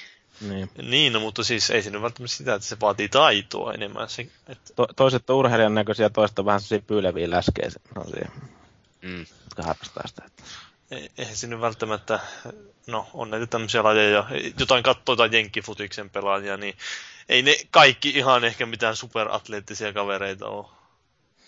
Niin, ja osa on aika doupattu sitten taas. Niin, taas vasta. Kaikkihan ne taitaa olla. Esim, esimerkiksi toi baseballista tulee mieleen, että mä oon välillä katsonut, että onko ne oikeasti jotain urheilijoita, kun siellä on jotkut jätkät semmoisia vatsaroikkuusia, kun niillä on sellainen kireä paita päällä. niin. Mutta eipä lyö siitä sinne, pitkälle. niin, Ehtii sitten lyllertää kaikki joo, ei tarvitse läpi. paljon juosta. Ei ne ole ihan yhtä atleettisen näköisiä kuin pesiksen pelaajat. Suomalainen pesäpallo, milloin siitä saadaan peli. Enpä. Mut mut. Siis niin kun, hirveän vaikea se on sanoa mitään sellaista konkreettista. Sitä täytyy vaan niin kuin päästä kokee, että ymmärtää, että pelillä ei vaan ole niin kuin mitään annettavaa. Ja sen pelaaminen tuntuu vastenmieliseltä. Mikäs tiimi tämän on sitten tehnyt, että olisiko se joku Fransmanni tietysti keulinut se oma kansanylpeytensä kanssa. Taisi olla joku ranskalainen firma, otas mä tsekkaan sen äkäseen tosta Cyanide Studios. Mm. No, nimi kertoo jotain. Nimi kertoo jo kyllä joo. No siis niillä on se toi, toi Cycling Manager-peli, sarja, joka on vissiin niin kuin oikeasti ihan hyvä jopa. Tai ainakin vanha ja perinteikäs, ja kai se niin kuin pelaajansa löytyy sitten joka vuosi. Onkohan se sitten samanlainen kuin tämä Football Managerit, mitkä on semmoista taulukkojen ruuvaamista vaan. Luultavasti hyvin sama henkinen ainakin, että ei se tiedä, että, Niin. että minkä verran siinäkään on, niin Ehkä tämä oli tämä. Le Tour de France, semmoinen graafinen kokeilu sitten, että jos ne aikoo lisätä tähän varsinaiseen pelinsä sitten niin kuin, mitä rakkaudesta polkupyöräilyyn tekevät, niin tämmöisen välianimaatiosekvenssi sitten, että Niin, ketään douppaa, niin näkyy sitten, että kuka polkee kovit. Niin, no tota, tää oli nyt jo toinen peli tästä sarjaa, että ne julkaisi viime vuonna sitten jo 2011 osio, joka oli ilmeisesti aivan yhtä huono. Et en se tiedä, että onko ne, että ei ne varmaan niin ymmärtänyt palautteesta mitään, että ei muuten ilmeisesti ole edes Metacriticissa koko pelisarjaa, että niin iso peli. Ehkä se on se kannanotto sitten siinä. voi. Tai sitten voi myös kyseenalaistaa sitä vähän, että mitä kautta toi on mieleen joutunut toi peli. Siellä ranskalaiset voidelleet ihan savaa ihan näky, näkyvästi. Itse pelasin tätä, arvostelinkin silloin, kun oli nämä Vancouverin olympialaiset, niin oli se virallinen Vancouverin olympialaisten kisapeli, ja oli tämmöinen vähän epävirallisempi, joka nimi oli vai jotenkin sillä lailla geneerisesti, että Winter Games, tai jotain tuommoista, Winter Sports 2010, ja se oli kyllä myös semmoinen ihan kauhea, kun siinä oli joku ampumahiihto oli yksi lajeista. Se oli jotenkin niin hämmentävä, se varsinainen hiihtolenkki oli just joku 200 metriä pitkä, ja se oli jotenkin niin kä- kämyssä se hiihtäminen. Olisi sitten ampuma-osuudessa muuttunut semmoiseksi FPX-peliksi. No si- siinä oli jonkunlainen tämmöinen FPS-tähtäys muistaakseni, että se piti tehdä tämmöistä, sekin oli Joo. aika huonosti tehty. Se just, että kun niinku, no tuommoinen, että on noissakin lajissa jotain jännitystä tavallaan, että, mutta sitten kun ne yritetään muuntaa videopelin muotoon, niin kaikki se mahdollinen jännitys, joka siihen lajiin riittyy, niin tavallaan Mm. unohtuu siinä matkalla. Että mä en tiedä, jossain hiihtolajissakin on No se aika paljon justiin sitä kaiken harjoittelua ja sitten se toisaalta taktikointi, varsinkin noissa Tour de Franceissa ja tuommoisissa talleilla on ne omat taktiikkansa, että miten ne ajaa ne. Mm. En mä en tiedä näkyykö ne tuommoisessa pelissä mitenkään. Oli siinä vähän semmoista komentamista, että pystyy antaa tallikavereille vinkkejä, mitä tehdä, mutta ei sitäkään niin kuin löytynyt niin paljon sisältöä, että se jaksaisi kiinnostaa oikeasti. Mutta nyt sä katoin, niin tämä boksiversio tästä pelistä on ta- löytänyt tiensä Metacritickiinkin. Pleikkari ei ole. Tämä onhan tämä 46 pistettä ihan semmoinen hyvä, vakuuttava tulos. Joo, mutta ehkä noita jariksia ja pyöräilypelejä yhdistää vähän tämmöinen tietynlainen teema-juttu, että ne myydään tavallaan sitten sillä, mitä varten ne on tehty ne pelit, että ei itse tavallaan sitten pelillisillä ansioilla. Että ne ehkä helppo niin kuin ymmärtää tämmöiseksi niin sanotusti paskapeleiksi. Niin, siis mä, mä oon ihmetytty, mistä kaikista aiheista pelejä tehdään yleensäkään, kun rupesin kattoo taas siellä GameStopissa, kun kävi, siinä oli jonkunlainen alelaari ja siellä vähän kattelin pelejä läpi, niin sitten löytyy tämmönen peli kuin Ski Region Simulator. Eli siis helvetti siinä a- niin ajetaan jotain lumiauroja ja tuommoisia. Mi- mikä peli tämä on? Joo, niitähän on aika hämmentäviä tommosia farmisimulaattoreita ihan Steamissa tuo on asti. ihan samanlaista, samaa sarjaa vissiin tuo Ski Region Simulator, ainakin hyvin saman näköinen. Että. Joo, joo, toi sama fontti. Si- Mutta hei, löytyyhän niillekin varmaan omat faninsa. No kyllä varmaan, joo, mutta kyllä kuulostaa sillä jotenkin hyvin hämmentävältä aihevalinnalta pelille, että hmm, minä haluaisin pelata peliä, no minäpäs pelaan tällaista lumia aurasimulaattoria. No mieti nyt vähän, miten miehekäs kone tommonen, kun sä tuossa on kunnon tommoset sanat telaketjut, ve- vedät lumella lumipöllyä ja sä vedät kinoksia Mä uskon, että niin varmaan pois. Keski-Euroopassa voi olla kovempi sana. Jossain alpeilla auraamassa siellä teitä. Niin. Niin. No ei, kyllä täytyy tuommoisesta pienen marginaaliurheilusta sanoa, että joskus muinoin, kun vielä telkkaria niin kuin TV-lähetyksiä katselin ja sitten tuli joku urheilukanava, niin nyt ei ollut se kerta, että katsotaan paarista tullessa jotain härkätaistelua, vaan että katsottiin noiden ö, jenkkien jotain niin kuin lumberjackien olympialaisia, missä niiden niin kuin, pisteet oli sellaiset, että jossain niin kuin, kiivettiin puuhun jollain pelkällä kirveellä, ja jossain sitten kaadettiin puita niin kuin moottorisahoilla ja kaikkea tämmöisiä hyvin miehekkäitä toimenpiteitä tehtiin siinä eri rasteilla. Kyllä mun täytyy sanoa, että kyllä me kannustettiin ihan täysillä sinne sitä kaikkein karvasinta jätkää. Että on niin kuin varmasti pelinenkin. No yhtä paska kuin noin Fransit ja Jarikset, mutta kyllä niin kuin jokaiselle löytyy faninsa. Ehkä mä sen ostaisin silti. On redneckejä ja kaikki, mitkä varmaan ainakin tommoselle löytää oma. Niin, ehkä se kaikkein hikisi landepaukku sit löytää tämän pelaamisen tuommoisen eh, junttipelin kautta, että missä viritellään jotain 500 heppasta moottorisahaa tai muuta. Käydään etsiä jotain uppotukkeja jostain lammesta. Tai... Niin. Sehän olisikin ollut hieno veto, jos toi eh, Gran Turismon tekijä tiimi olisikin tai virittelypelin tehnyt tämmöisen moottorisahan virittelypelin, että kuinka monta kuutiota saa, tai kuinka monen kuution koneen saa moottorisahassa toimimaan ja tämmöistä. Varma nakki. Se on varmaan parempi peli kuin tuo GT. No, todennäköisesti on sen. Autotkin olisi ollut parempia siinä. Mutta niin, kuinka meidän paskarintamalla luistimet maagiselle maistuu? Paska luistaa, paska luistaa.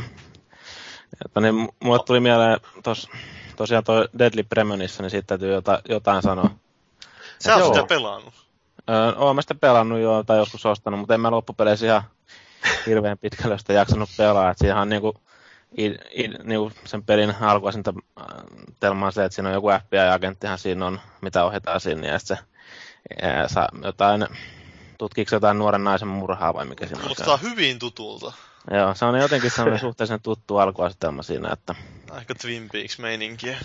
Joo, Joo. se on. Se on tota, mä en tiedä, oliko se tekijät suoraan sanonut, että Twin Peaks on suuri innoittaja ollut. Ja, niin, niin, ja, Aika vielä, ja kun miettii vielä, kun mä jatkan vielä tuota lausetta, niin tutkii siinä ja sitten aiheuttaa siinä sivussa hämmennystä outojen tapojensa ansiosta. Niin kuulu, sekin no. pikkasen saattaa Joo, Saat- kyllähän se on. kalskattaa korvaan siinä.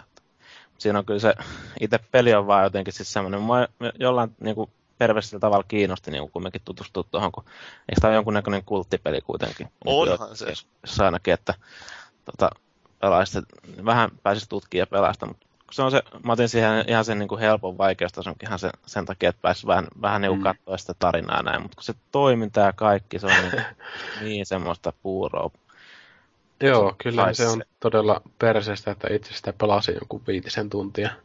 Ja tota, musta tuntuu, että kaikkein suurin asia, mitä mä siinä teetaan, eli autolla rinkiä totesin, että ei vittu noin niin matkat ole oikeasti semmoisia Penn Teller-simulaattorin tyyppisiä etäisyyksiä, että niissä niin sai oikeasti ajaa perse huurteessa jonkun kuusi tuntia. No ei nyt kuutta tuntia, mutta joku 30 minuuttiakin helposti saa ajaa autolla. Ja Niin. kun on jo vielä väärään suuntaan, ja sitten kun loppui vielä pensa ja Ai saatana, se oli niin hienoa paskaa. Mutta toisaalta täytyy sanoa, että itse kyllä niin ihan onnessani ton pelin kanssa ollut. Ja mä oon tarkoituksella jättänyt sen sille hetkelle, kun ei ole mitään viikkoa niin kuin ohjelmassa, että mä pystyn sitten tota pelaamaan ihan onnessani. Koska jotenkin mun mielestä toi on niin hurmaavan paska.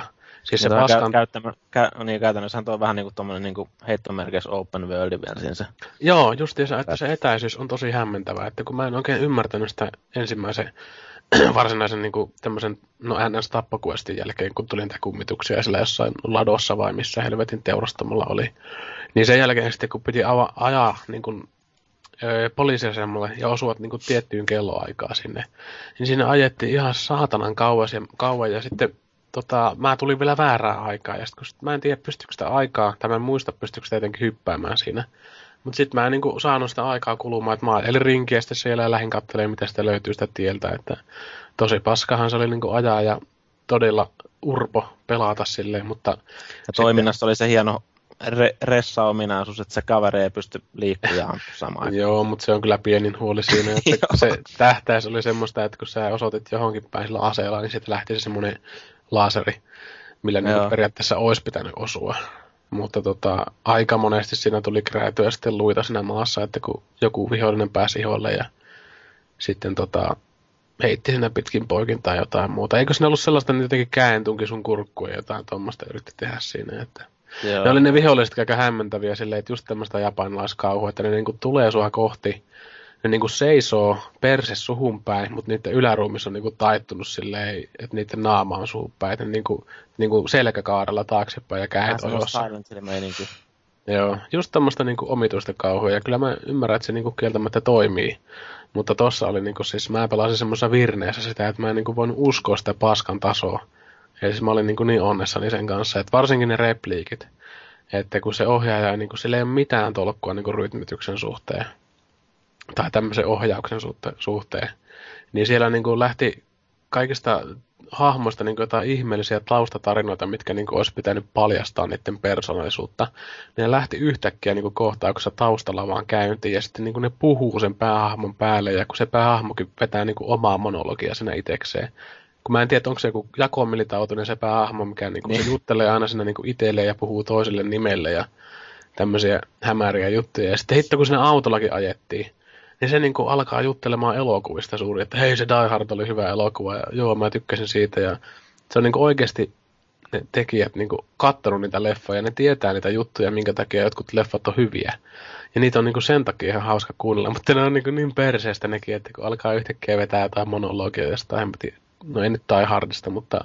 Tulee vähän häiriintynyt fiilis siinä vaiheessa. No joo, siis se on jotenkin niin helvetin ihana sekasotku se peli, että siis... No, valtaosa sitä varmaan taitaa vihata, että onhan se aika epäpelattava peli. Ja monet on sitä sanonut, että se on niinku paras peli katsoa vierestä. Mutta tuo siis... Destructoidi, niin sehän on antanut kympin sille arvosanaksi. Joo, 10 kautta 10. Sitten siellä on tämä Sterlingin Jimmy, joka siellä on vähän... No se on vähän. Persona. Mutta mä ymmärrän kyllä hirveän hyvin tämän, koska siis tämmöisessä paskapelissä on monesti älyttömän paljon enemmän sisältöä kuin tämmöisissä tasapaksuissa peleissä, mitä sä pelaat. Sä ostat sen, sä installoit sen, sä pelaat sen ja pelaat seuraavana iltana ja sitten sä pääset sen läpi. Mutta tässä niinku oikeasti on tämmöistä tarttumapintaa. Niin Onhan se nyt jäänyt mieleen, mieleen paremmin mm, kuin miljoona niin. jotain tuommoista räiskintäpeliä. No nimenomaan just, että tämä tämmöinen paska niinku jää hampaisiin. Että siitä niinku ei ihan pääse heti irti. Ja mun mielestä se on tässä tapauksessa hyvä asia.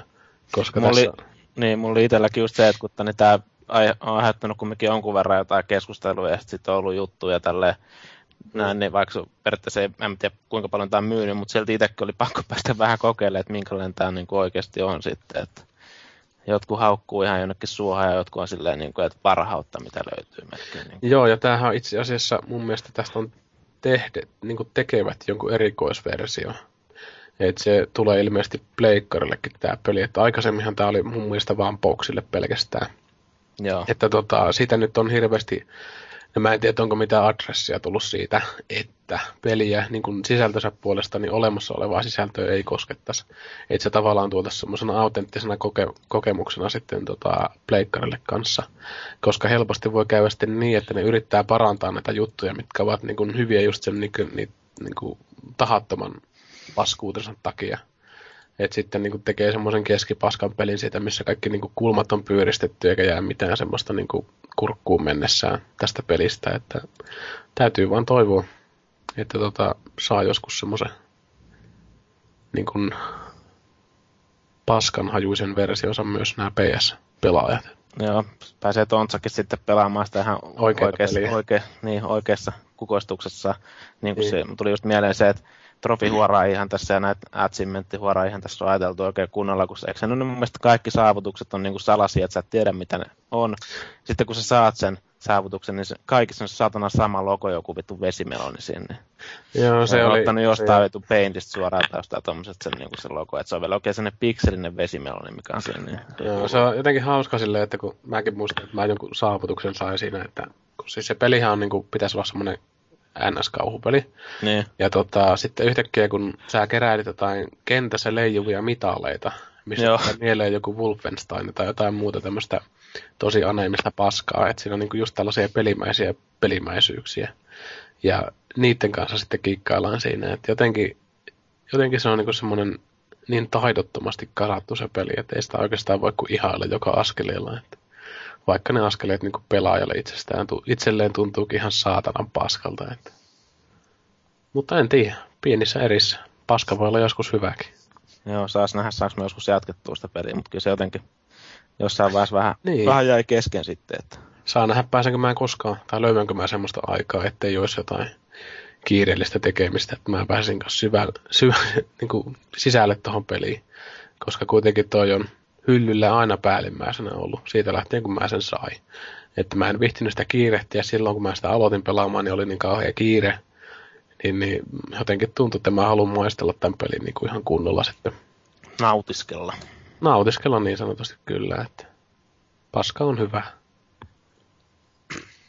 Mutta, mutta ilmeisesti Valuigi on sitä mieltä, että taistelupelien bossit on perseestä.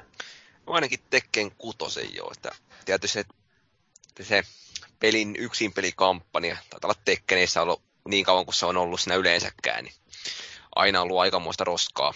Semmoista perinteistä arcade-mättöä, jossa vaan niin unohdetaan kaikki sen pelin, niin omat hyvät puolet. Ja sitten vähän lähdetään semmoisessa SNESiä aikaisella hengellä katuja pitkin hakkaamaan kaikki vastaan tulijat. Mut, mut. Double Jotenkin- Dragon. Vähän siihen henkeen joo. Mutta tuossa Jaha, kuuluuko tämä? Iski vähän häiriö. Kuuluu, Joo. kuuluu. No niin, järjestelmässä ei ole enää mikrofonia Skypein mukaan. No niin. No niin, tota, niin, niin. Siinä ainakin Arkadessa taisi tulla, Arkaden moodissa sitten lopussa semmoinen iso bossi, joka ei niin kuin enää tottelekaan sen pelin niin kuin omia lakeja. Eli tota, muassa sen iskut jatkuu, tai se voi aloittaakin iskut, niin vaikka itse olisikin hakkaamassa sitä juuri samaan aikaan. Ja sitten tota, toista myös niiden kantamaan semmoinen puoli kilometriä, niin pistää hajottamaan, kun ei pysty väistääkään kunnolla. Siinä kun aikanaan platinoin Tekken kutostakin, niin kyllä tuli meinaa kidoiltua sitä arcade-moodia. Ja yleensäkin pistää tuollainen mietti noissa taistelupeleissä, että minkä takia ne luo sinne sellaista niin kuin ylivoimaisia hahmoja. Tai, tai niin kuin bossi, Mm. viholliset, jotka niin kuin vaan rikkoo sen pelin tasapainon. Se, että se tulee men- tavallisia vastustajia vastaan, että pystyy niin kuin itsekin pelaamaan, niin silloin se on ihan jees, vaikka saisikin pataansa. Nimenomaan tuommoinen, että jos ei se tunne enää reilulta, niin sitten pää hajoaa siihen saman tien. Joo, kyllä mä allekirjoitan myös aika vahvasti tätä, että ei se tavallaan mun mielestä sen pelin mitenkään niin kuin pitkäikäisyyttä ole parantanut. Tai tietystihän se väistämättä sitä parantaa, kun ei niin kuin pääse eteenpäin. Mutta just, jos puhutaan tämmöistä niin kuin ihan perinteistä taistelupelistä, missä se bossi on niin sanotusti ihan niin kuin eri kastissa kuin muut hahmot, niin mun mielestä se ei ole oikeastaan enää kovin hyvä niin kuin tämmöinen kehityssuunta. Tai missään vaiheessa ollutkaan, että eh, jollakin bossilla on ihan erilaiset liikerepertuaarit, että se niin kuin taistelijana on ihan erilainen Niin, hahmo. sitten jos on vielä semmoinen kerrostalon kokoinen jättiläisrobotti siinä, niin ei se niinku tunnu Niin. mitenkään järkevältä lisätä siihen. No joo, tietysti se ulko-osuut vaikuttaa siihen, mutta ainahan taistelupeleissä on tietyllä tapaa ollut semmoisia NS-helppoja ja vahvoja hahmoja. Että mä muistan, kun joskus Tekkeneihin tuli tää, mikä kapoera jätkä, mikä veti Edi. sitä. Joo. Siis kaikki nauru silleen, että miten täällä voi mukaan pelata, mutta sitten kun sille ei tarvinnut osata pelata, kun sä vaan rävelsit sitä ohjainta, niin sä voitit sillä hahmolla, kun se liikkui niin omituisesti siinä, että Ja se oli ihan siistin näköistä vielä sitten tässä nämä Niin, liikkeet. se oli niin vähän oli. niin kuin tanssii niin kuin sitä kapueraa niin kuin sitten. Että... Joo, se on vähän sama niin kuin tämä hengelsarja kuin tämä Soul Caliburessa on tämä Voldo. Että se niin, kuin, niin kummasti votmua ja he- heiluttelee itteensä. Että siihen niin, kuin, niin mahdotonta niin kuin, tavallaan vastapuolen tyypin varu, niin kuin valmistautua torjumaan minkäänlaista hyökkäystä, kun ei tiedä, että tuleeko se ylös, alas vai keskelle vai taakse vai mihinkään. Et tietysti tämmöiset hahmot on vähän, saattaa tuntua semmoiselta, että ei niin kuin, ole ajateltu ehkä ihan loppuun asti tätä asiaa, että jos joku hahmo on niin kuin, räveltäessä parempi kuin joku, mikä niin kuin, harjoittelee 100 miljoonaa vuotta ja tämmöistä. Niin, se ei välttämättä sen pelin tasapainotuksen kannalta sitten on mikään ihan... Mm. Mutta tietysti tosi- näissä monissa tämmöisissä peleissä tulee semmoinen, semmoinen kulttuuri niihin, että kaikki, ketkä pelaa Eddiellä, on homokalleja tai jotain muuta vastaavaa. Että se, niinku, jos häviää sille, niin sitten ei niinku, kuitenkaan noteraa sitä häviää, häviöä niinku millään tavalla. Että kertoo ehkä mun mielestä siitä just, että no ei savua ilman tulta. Eli kyllä tässä nyt varmaan on kuitenkin tämä pointti tässä näin, että erilaisia hahmoja, niin jos ne on liian erilaisia, niin ei se välttämättä tuo siihen peliin kuitenkaan sitä, sitä sisältöä. Ja olkoon sitten kyseessä tämmöinen seinän kokoinen robotti tai sitten tällainen joku jantteri, mikä pyörii ja häsvää vähän eri tavalla kuin muut. Kyllä. Mutta, mutta, koska taistelupelit on Japanissa parasta, niin toiseksi parasta on roolipelit ja täällähän on kovin fani Luigi.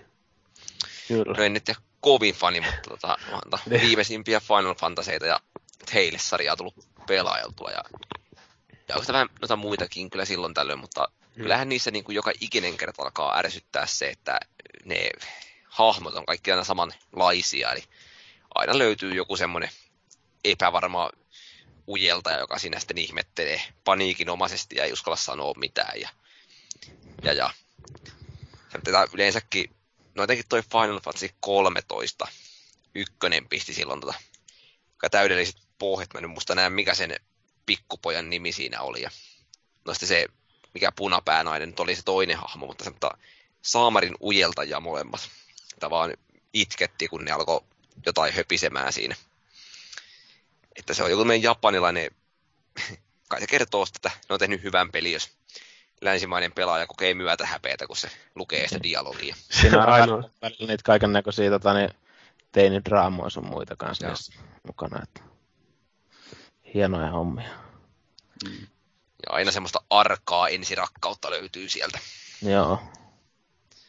Joo, kyllä ne on kummallisia nämä japanilaiset ihmiset. Mutta tota, täytyy myös roolipeleistä sanoa, että itsehän olin myös kova roolipelaaja, varsinkin nuorempana jätkänä. Nyt on tosiaan jäänyt aika auttamattomasti taka-alalle ja osittain just sen takia, että tämä roolipeli ei ole niin genrenä mennyt varsinkaan J-Ropet mihinkään suuntaan, mutta täytyy tässä kuitenkin muistaa, että myyntikohde on aina se sama, että se on se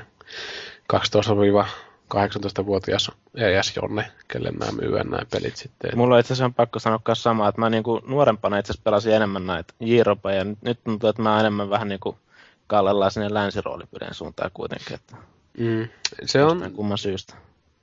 on osien summa, sanoisin ainakin omalla Niin. kohdalla, että just niinkin nä, juurikin nämä tosi todella ärsyttävät hahmot, mitä näissä peleissä monissa on.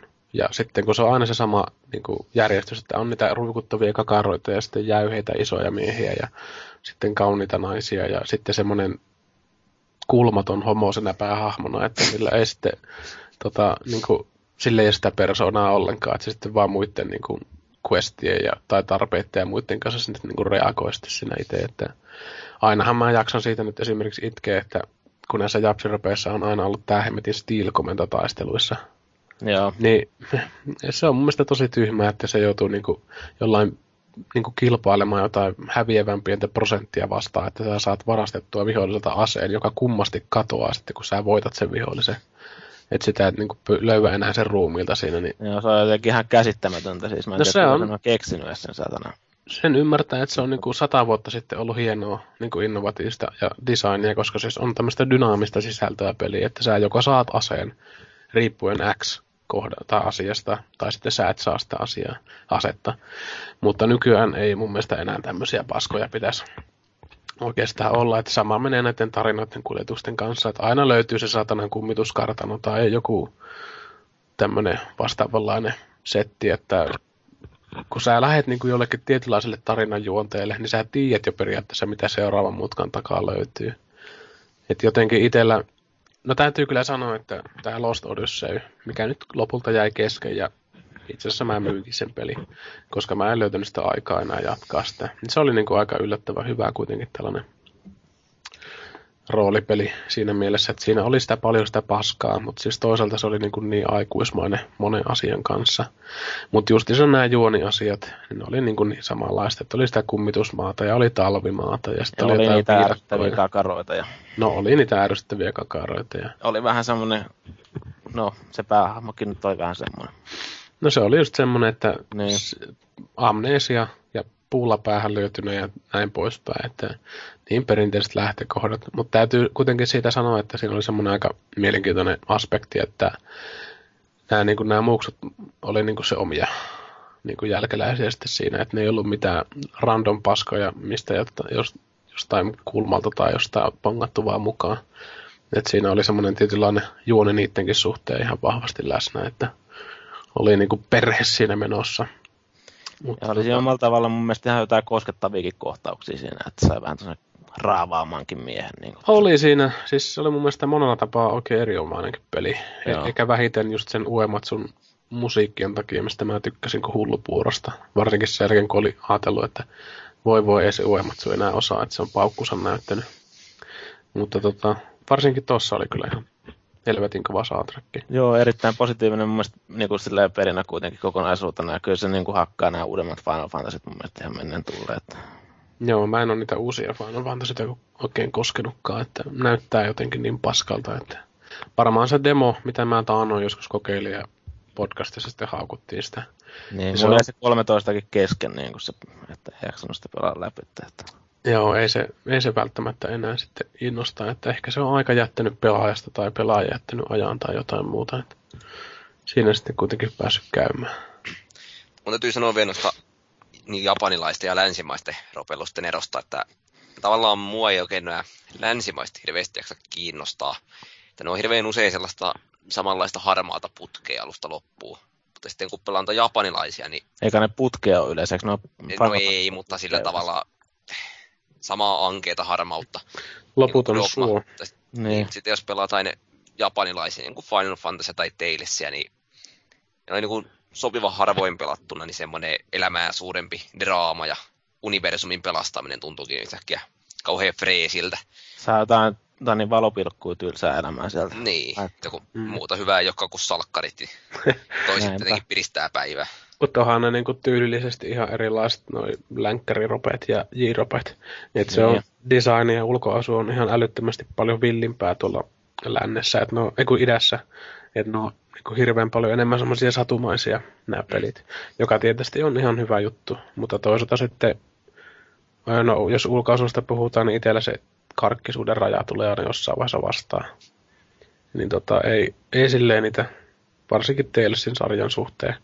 Että se symfonia, mitä pelasin, niin oli ihan niinku hyvä ja toimiva ja nätti ja siis ennen kaikkea nätti. Mutta sitten se tyyli oli vähän semmoinen, että ei niinku iskenyt, iskenyt tavallaan, että se oli niin geneeristä ne hahmodesigni siinä ja sitten ne ympäristöt oli just semmoista niinku taikamettää jostain halvimmasta animesta tai jostain muusta, että sen puoleen.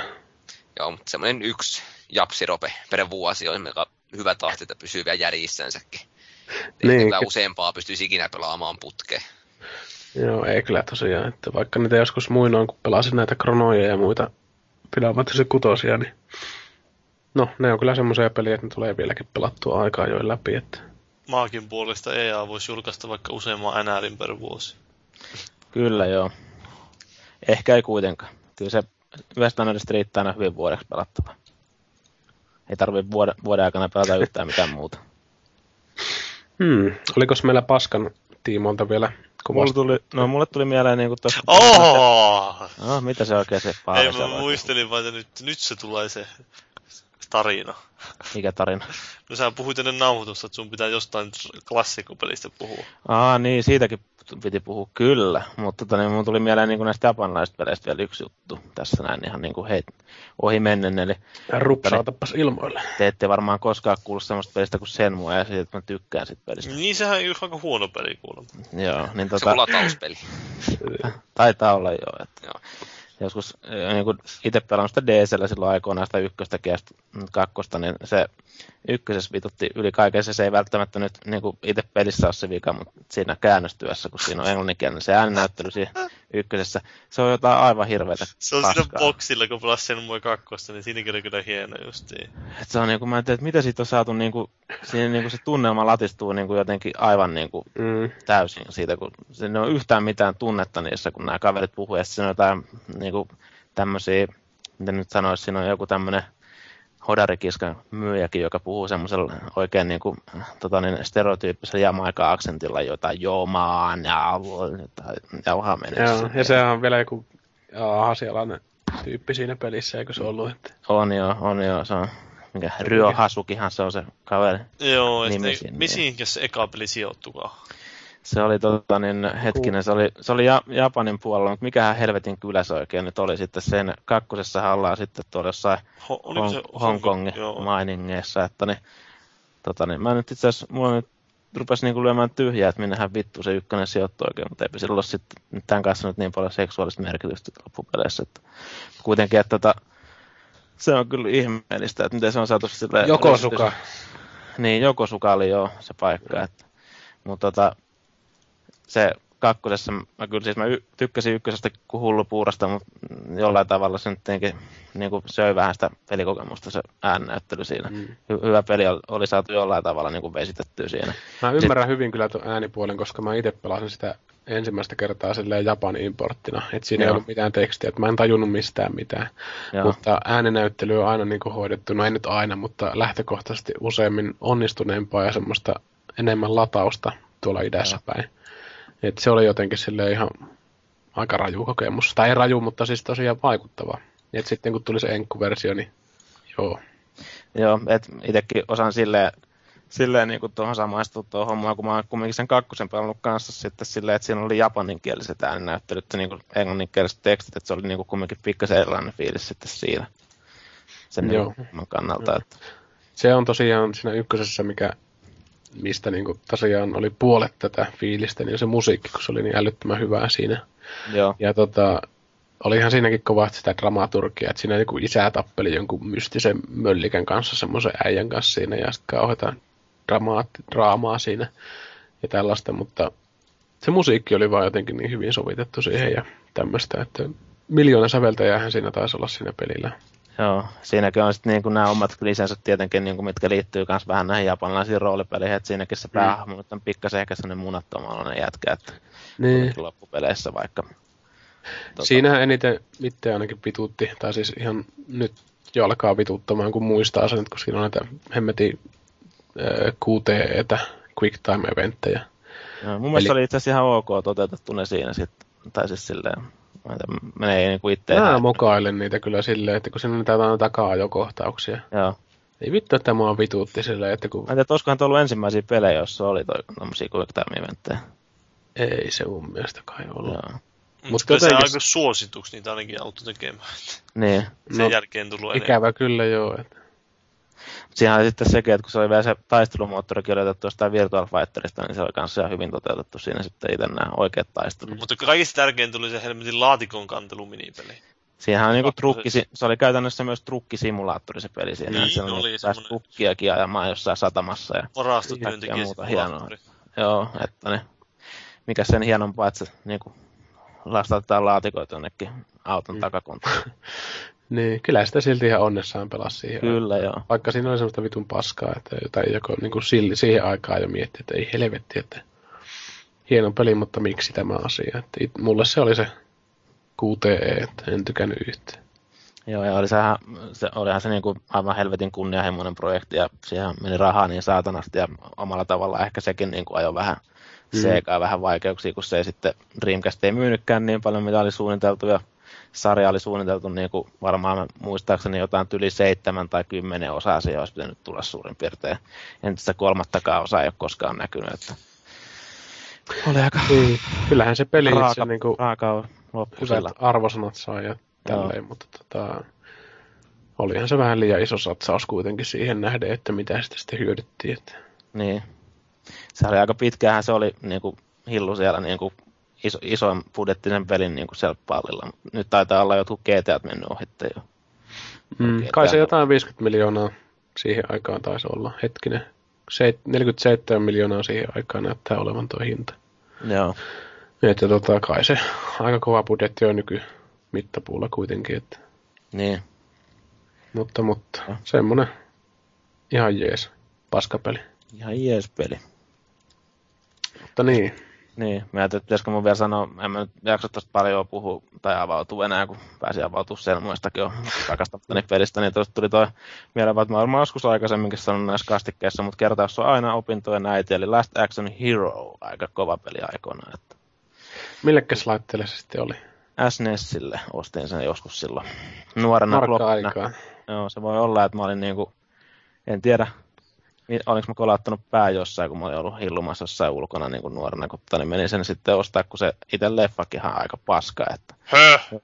jos sä ostat peli, pelin, joka on tehty paskasta leffasta, niin se on tietenkin aina, aina positiivista. Ihan hyvä elokuva on. Lisenssipelithän on muutenkin aina aika kultaa ollut, mutta nekään, mä en niin kuin silloin nekään nuorena poikana niin sitä välttämättä niin tiedostanut siinä. Niin ei se maksanut kuin 600 markkaa, että ei se paljon tullut ajan pussissa. Että, Joo, kyllä ne oli aika jäätäviä ne jotkut hinnat. Mä muistan, että 900 taisi olla joku Donkey Kong joskus sitten. joo. Tervetuloa takahikijalle. Myyjillä on varaa nostaa, kun ei ollut nettiä. laatupeli, laatupeli ja sitten vielä petyin aivan täysin, kun siis oli siinä ihan hieno kansi. Varmaan kansien perusteella ostin sen pelin siinä, niin että Arska komeli siinä. Niin. Ne- rupesin pelaamaan, niin Jumala teistä päähahmoa tunnusta, tu, tunnistanut ollenkaan Arskaksi. Se näytti, näytti tyyliin nykyiseltä kuihtuneelta Arskalta. Se ei sillä ollut hauistakaan ollenkaan siinä pelissä. Ei riittänyt pikselit piirtämään niin paljon haukkaria. Joo. Niin kuin siinä Last Action Heroon kansikuvassa. niin.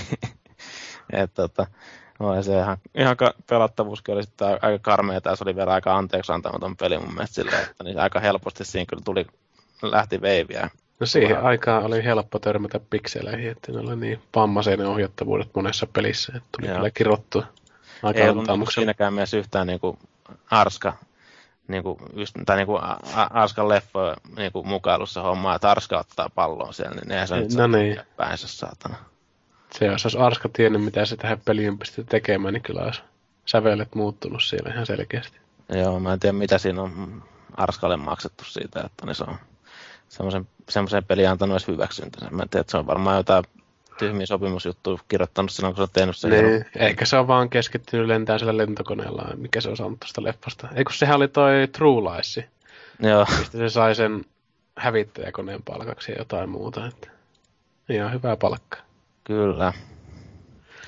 Että sellaista, sellaista meininkiä. Mulle tuli muuten nyt, että hypätään tuosta pois tuosta Last Action Heroista, pyhitään se Mm. paska jonnekin vessapaperilla. No, pois. no niin, pyyhitty. No niin, otetaan uutta peliä putkeen tähän. Otetko kukaan pelannut Duke Nukem Foreveria? En oo En pelannut. Paitsi demoa Demoa. pelasin. Demoa, joo. Joo, Joo. demo. Siinä on kyllä myös samalla tavallaan niin kuin hieno ja paskapeli. Että Joo, ei se demon perusteella vaikutti kyllä niin surkealta, että millään jaksaisi pelata koko versiosta. että mitähän kauan sitä nyt loppupeleissä kehitettiin, ja sitä nyt varmaan niin tuossa muodossa on niin kuin tietenkään väännetty Mm. niin kuin, tota, niin, noin kauan. Että se, mä en tiedä, miten kauan nämä tänne niin kuin lopullisen Foreverin kehittämiseen sitten meni aikaa, mutta kyllä se kymmenen vuotta oli siinä limpossa, ja mitä sieltä saatiin sitten, niin oli taas, taas semmoista herkkuu, että jotenkin kun itse oli ainakin silloin myös nuorempana, niin pelasin just Duke Nukem 3Dtä ja oli jollain tavalla niin kuin se fani siinä, niin, niin olihan toi nyt vähän semmoinen taas niin kuin märkärättipään kasvoja ja Joo, ei, se on selkeästi kyllä paskapeli. Ootitko sä siltä oikeasti sitten jotain? No ei mä nyt siltä niinku odottanutkaan yhtään mitään, mutta olisi silti pakko päästä vähän testaamaan, kun se jostain sai jollain viidellä eurolla, niin vähän niin kokeilee, että onko se, mistä se nyt on sitten kotoisin, ja eihän se nyt ollut yhtään mistään kotoisin sitten. Tavallaan se alkoi ihan silleen miehekkäästi ja näin, ja Olehan siinä tämmöisiä perus Duke-läppiä, mikä se John St. Johnny vai kuka sanoi, Joo. ne on sellainen karismaattinen ääni Dukella siinä. Että. Mutta tota, itse pelattavuus ja se tekeminen siinä, niin on, on se semmoista kuraa suoraan sanottuna. Että, siis, Liejupaskaa. joo, et huono FPS-meininki ja sitten siellä on kaiken näköistä näette muuta, muuta lisätty siihen, niin jotain tyyli radio-ohjattavia ajamista ja tällaista näin. Mm. Mitä muuta pelit voi oikeastaan toivoa. Siinä on varmaan koitettu just vähän peittää sitä paskahajua jollakin muulla niin kuin vähemmän paskalla olevalla tai tämmöisellä vähemmän paskalla, paskalla että en tiedä, kyllähän nämä oikeasti paskat pelit on tietysti oma kastissa, että itsekin mietin hirveästi, että mikähän olisi niin tämmöinen järkevä peli ottaa tähän. Ja tota, sen takia itse tulin tuohon Red Dead Redemptioniin, koska siinä oli niin oikeasti vituutti nämä asiat, tai niin harmittaa sitä peliä ajatellessa nämä asiat. Mutta ennen sitä mä ajattelin kauheasti näitä animaatio- ja elokuvien peliä. Ja esimerkiksi joku Wall-E, mikä on ihan fantastinen animaatio. Sitten se peli oli niin kuin semmoista itkusta ripuli perse raiskausta ja ei se Kung Fu Pandakaan ollut yhtään parempi. Ja... Madagaskarissa oli aika huono. Mä en sitä kokeillutkaan. Mä en, mulle ei se iskenyt niiden pingviinien kanssakaan kauheasti. Että... Joo, en ole siis, no en mäkin nyt silleen, oli se nyt ihan katsottavia, mutta siis kuulemma tämä mm. Carsissa on ihan hyvä se lisenssipeli. Ai jaa. No se niin, oli ihan hyvä on, leffakin. Että... Siinä on pikkasen ehkä eri näkökulmasta että lähestytty sitä. Että Joo. Se on käytännössä niin kuin ajopeli, niin kuin sille niin. kilpaajopeli. Niin, mutta se on kuulemma ihan niin kuin mukava. Niin. Joo. Yksi, mitä mä mietin kanssa, oli toi How to Train Your Dragonin peli, että siihen on tehnyt mieli tutustua kauhean pitkään, mutta en mä taida edes uskaltaa, että ei, jotenkin niin kuin oikeasti harmittaa noiden animaatiopelien taso. Että se on vähän samassa suhteessa kuin nämä Jarikset ja muut tämmöiset tapauskohtaiset tapaukset, että niillä ei oikein tunnukaan olevan väliä, että se peli on paska. Että se on niin kuin lähtökohtaisesti jo ihan niin kuin tehdään paskapeli. Et jotenkin mä en niin kuin ymmärrä, että tietysti sen, että kun muksut pelaa, niin niillä ei ole semmoisia kriteereitä välttämättä muuta kuin volyymikriteeri, että jos ne jotain pääsi, niin alkaa huutamaan ihan helvetisti. Mutta sitten, että saavat kuitenkin myytyä, että jos kannessa on joku tuttu jos ei wall niin Kung Fu Panda tai jotain muuta, niin... Niin, se on enemmän semmoinen, että saadaan mm. merkattua johonkin listaan, että on peli julkaistu. Niin, mutta toisaalta siinä ehkä myös täytyy pelata sitä, että jos ajatellaan kuitenkin, että nuo animaatio-elokuvat on niin kuin tuottosimpia elokuvia, esimerkiksi jotkut Batmanit tai tuommoista, no tietysti ne on aika kovia, mutta jos katselee jotain muiden niin kuin oikeiden leffojen niin kuin pelkkiä lipputuloja, niin kyllähän noin niin animaatioleffat vetää kymmenkertaisesti melkein, melkein niin kuin tiliä siihen nähden. Ja sitten jos ajatellaan, että vanhemmille pitäisi niin kuin myydä vielä ohe, ohjeistavaraa niin kuin leluja ja muiden paskan lisäksi niin kuin peli, niin se ei voi olla lähtökohtaisesti niin kuin täyshintainen peli, että se on niin kuin pakko olla joku paskapeli niin sanotusti, että se hinnan pystyy laskemaan niin kuin mahdollisimman nopeasti. No ei nyt mahdollisimman alas, mutta alemmas kuin mitä täydet pelit on, että ne voisi sitten jäädä jonkun hyvän tiimin tekemänä sitten hyllyllekin. Että jos ajatellaan, että joku Naughty Dog tai joku tommonen olisi tehnyt Pandaa tai muuta, että semmoinenkin aspekti on ihan vahvasti varmaan tuossa läsnä, että paskapelit on niinku tehty paskapeleiksi. Vai no, mitä? Kyllä. Mutta tuli paskapeleistä vielä mieleen ja paskaa astumisesta ja siihen liukastumisesta ja niin kuin kaatumisesta, niin mieleen kanssa toi, niin kuin, toi, onko toi kuka sitten on arvostellut Pikkarainen näköjään arvostellut XPL ja pelin Dragon Slayerin täällä meillä konsolifinissä, niin tota, mä oon joskus itse kanssa tätä pelannut SNESillä myös, että mä oon joskus ilmeisesti ollut suhteellisen vahvassa, me, vahvassa flowssa silloin, kun mä joskus niitä pelejä ostanut. Niin tota, mutta se on, tää itse asiassa näyttäisi olevan, mä en nyt tätä versiota itse asiassa pelannut edes koskaan, tätä, niin kuin mikä on tämmöinen oikein niin kuin, periaatteessa piirrostelokuvamaisen näköinen, ja periaatteessa ei, tätä, mä en tiedä, pystyykö tämä peliksi kutsua, että tämä on vähän tämmöinen joku interaktiivinen elokuva. Minkä niminen se oli? Mä Dra- Dragon Slayer. Dragon Slayer. Joo, niin joo, Layeri. Niin, niin, niin tota, mä oon sitä SNESillä joskus pelannut, mutta se on vähän erilainen siinä, että se on niinku tota, tosiaan vähän enemmän sellainen perus tasoloikka, sellainen sivuspäin kuvattu, joka on kumminkin suhteellisen huonosti sekin mun mielestä tehty, että Joo, mä muistan itse kanssa ton pelin ja justiinsa kun aina on ollut semmoinen piirtäjä ihminen, niin animaatiot on ollut kauhean tärkeitä ja siinä kun oli niin kuin vahvasti, vahvasti tämmöinen Disney-mäinen aspekti kuitenkin tuossa, vaikka se nyt erilaiselta vähän näyttääkin, niin jotenkin se oli semmoinen peli, mikä niin kuin jäi mieleen ja halusi, ja sitten kun se oli tietysti miekkoja ja muuta. Mutta sitten se peli oli ihan saatanan vaikea. Mä muistan, Joo, että se oli se... ihan uskomattoman vaikea, että siis jos mä niin kuin en jossain Protektoreissa tai noissakaan älähä tai rykaareissa, niin vittu siinä kyllä lähti satana ohjaimet oikeasti niin kuin lentelemään. Että... Ne kyllä kauan välttämättä hengissä pysynyt. Ne just se kuoleminen, että se oli niin tuskaisen helppo siis lähtee henki siinä. Että ei se niin tarvinnut kun aloittaa, niin tuli jo game over ruutuun. Että tervetuloa pelaamaan. Joo, siinä voisi olla aika monen kulttuurisokki ton pelaaminen niin kuin nykypäivänä kanssa. Eikö se ole Kinect tuolla tuo verkkoinen versio? Joo, joo, mutta se on, se on tosiaan vähän eri peli kuin tuo, mitä mä oon pelannut tuossa No hei. SNESille, että tää näyttää, no... Joo, Pikkarainen kirjoittaa, että Dragon Slayer on kaikessa yksinkertaisuudessaan pelattava piirretty. Joo. Sehän oli semmoinen sivusta scrollaava peli, mitä mä ainakin pelasin, semmoinen tasohyppely. Joo, tuo, eikö se ollut semmoinen melkoinen kokeilu justiin tuo, että siinä oli vähän jotain ihmeellisiä kunnianhimoja taustalla. Muistelisin lukeneeni, että se oli joku tämmöinen laserdisk-peli. Joo, niin se oli silloin aikoinaan joo. Joo. Tuli, että... Ah. Laserdisk-pelit on kyllä hienoja asioita. Mutta se oli Mutta, sellainen. mutta, ollaanko me paskat möyhennetty nyt? Mä voisin vielä pikaisesti main- No mainita. paskanappas vähän lisää. No niin. Ai, Prince mä- Persia, Warrior Withinistä. Ai, mä olin tämä, eikö mitään. Herää, se viimetteeksi. Mutta tota, sen trilogiapaketin HD ostin tuossa noin. Ja, öö, se ensimmäinen, mikä se nyt onkaan? Sands, Sands of of Time, Time. ja Sands of se kolmonen, eli mikä Two Thrones. Niin aivan erinomaisia pelejä. Tai sitten tää keskimmäinen osoittautui melkoiseksi bruuttukseksi. Josta ei niinku paljastunut kyllä mitään hyvää. Että jotenkin ne oli hukannut kaiken sen, mikä teki ykköstä, mutta satumaisen ja viihdyttävän pelattavan. Et ehkä jo se, että jos pelin käynnistyessä se oli semmoinen halvan kuulon perusrokki, Joo. kitara, riffittely siellä taustalla, niin ei se nyt oikein. Sehän on niinku NRin Oikein- käynnistäessä. No, joo, mutta siihen se kuuluu, että se on huono pelikin. NRI siis. Oot vaan vihanen Sonille ja EAlle. Niin, no. Olisin niin halunnut päästä pelaamaan ennakkoon. Näinpä mäkin olisin halunnut pelata tänään, kun mä oon täällä podcastissa, niin sitä. Joo, kyllä mä mietin itse asiassa tota Prince of Persia kokoelmaa kanssa. Mutta tämä toinen osa justiinsa, mitä mä muinoin sitä kanssa luin ja kuulin ja näin, nämä bootit ja muut halvat metallipaskaat, mitä sinä soi siinä pelissä, niin ei niinku sen takia viitti ostaa sitä kokoelmaa kyllä. Se ykkönen ja kolmonen on ehdottomasti pelaamisen arvoiset ja hienoja pelejä vieläkin. Mm. Joku on sitten mennyt välissä pieleen.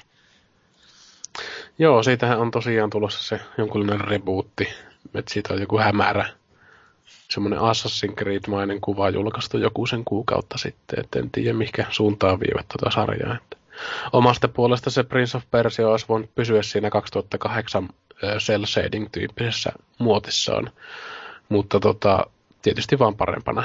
Että sekin oli fantastisesti se presentaatio siinä niin kuin hoidettu ja tosi tunnelmallinen ja hyvän näköinen. Ja se oli mahtavaa, että ainut viholliset pelissä oli suurin piirtein ne bossit.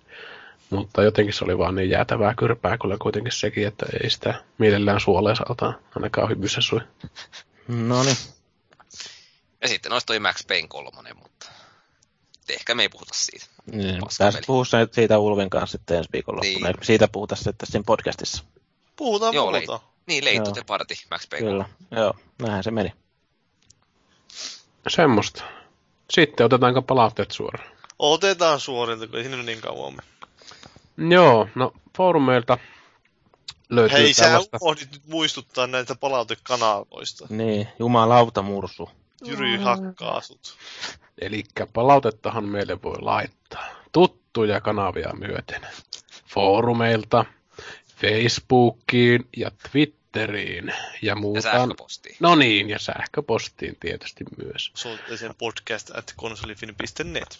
Ja aivan sieltähän se tulikin. Olin tässä tapailemassa jotain muistin kaltaisia, mutta Ei tässä, meistä kukaan niitä seuraa, mutta palautetta Mm. voi silti laittaa aina.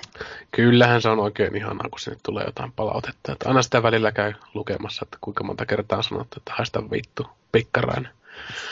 Mutta tuota, foorumeiden kautta varmaan se kätevin tapa ja sieltä yleensä onkin poimittu, koska on niin sanotusti tuttuja kommentoijia siellä. Ja Jarppa-nimimerkillä on tosiaan todettu näin.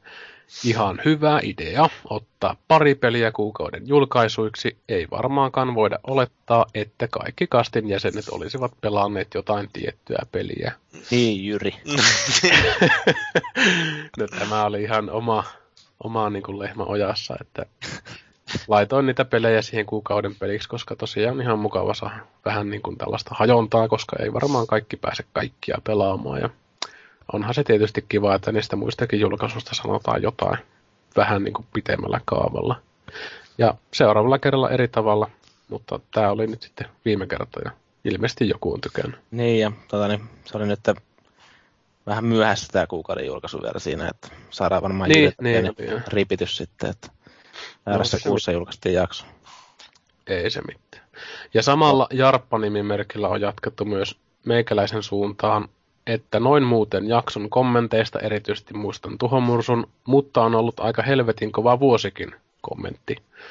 Elikkä, ja sitten tämä jatkuu tämä Jarpan setti, että ehkä tämä taas osoittaa sen, että pelaajia on niin monenlaisia. Ja tota, mun Jumala, mielestä- eka kehu ja sä vetää maton jalkojalta. ei, mutta kun siis kyllähän tämä on ihan faktaa ja totta, että on niin erilaisia pelaajia. Ja itse on niin kun ollut niin, katsoo tätä loppuvuottakin, mitä sitä tulee, niin kaikki, joka kuussa tulee varmaan niin kuin pari peliä, mitä niin kuin periaatteessa pitäisi pelata. Ja jotenkin mulla on ollut semmoinen kauhea pelaamisähkö kyllä tämän vuoden.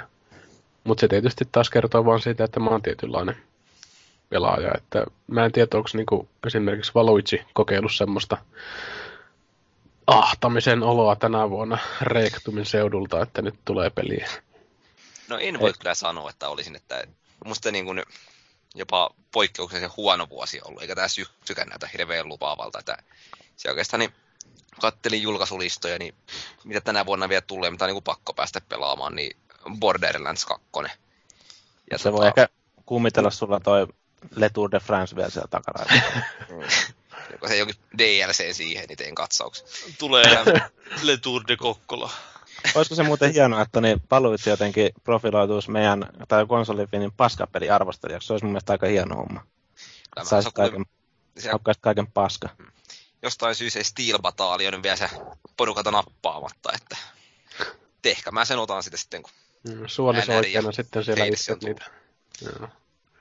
Ja Mutta joo. Sitten on Family Guy piti vielä sanoa, mutta muuten aika heikkoa. Että. No, paska, niin mähän uhrauduin ja otin tuolta Termokselta se, fer, mikä Test Drive, joku Ferrari, tota, mikä racing. Että Test niin, Drive sa- Yaris. Ferrari Legends, motherfucker! Legend- Legends, joo, niin saattaa jossain vaiheessa tulla siitä, että on viiltävä analyysi kanssa podcastissa, kunhan mä sen itselleni saan, kun Termoksella oli pari kappaletta niitä, kun arvostelin sen pleikkarilla ja tuli myös boksille sitten missä se peli. Mutta ilman ratilla viiltävä analyysi sitten myöhemmin. Mm. Mitenkäs muut kastikkeen tekijät? Että onko loppuvuosi tyhjä vai täys? Lasi, puoli vai täys? Oh, kyllä siellä paljon pelejä tulee, mutta sitten toisaalta semmoisia pelejä, joita mä en itse välttämättä tiedän hankkivani niin aika rajoitetuissa määrin.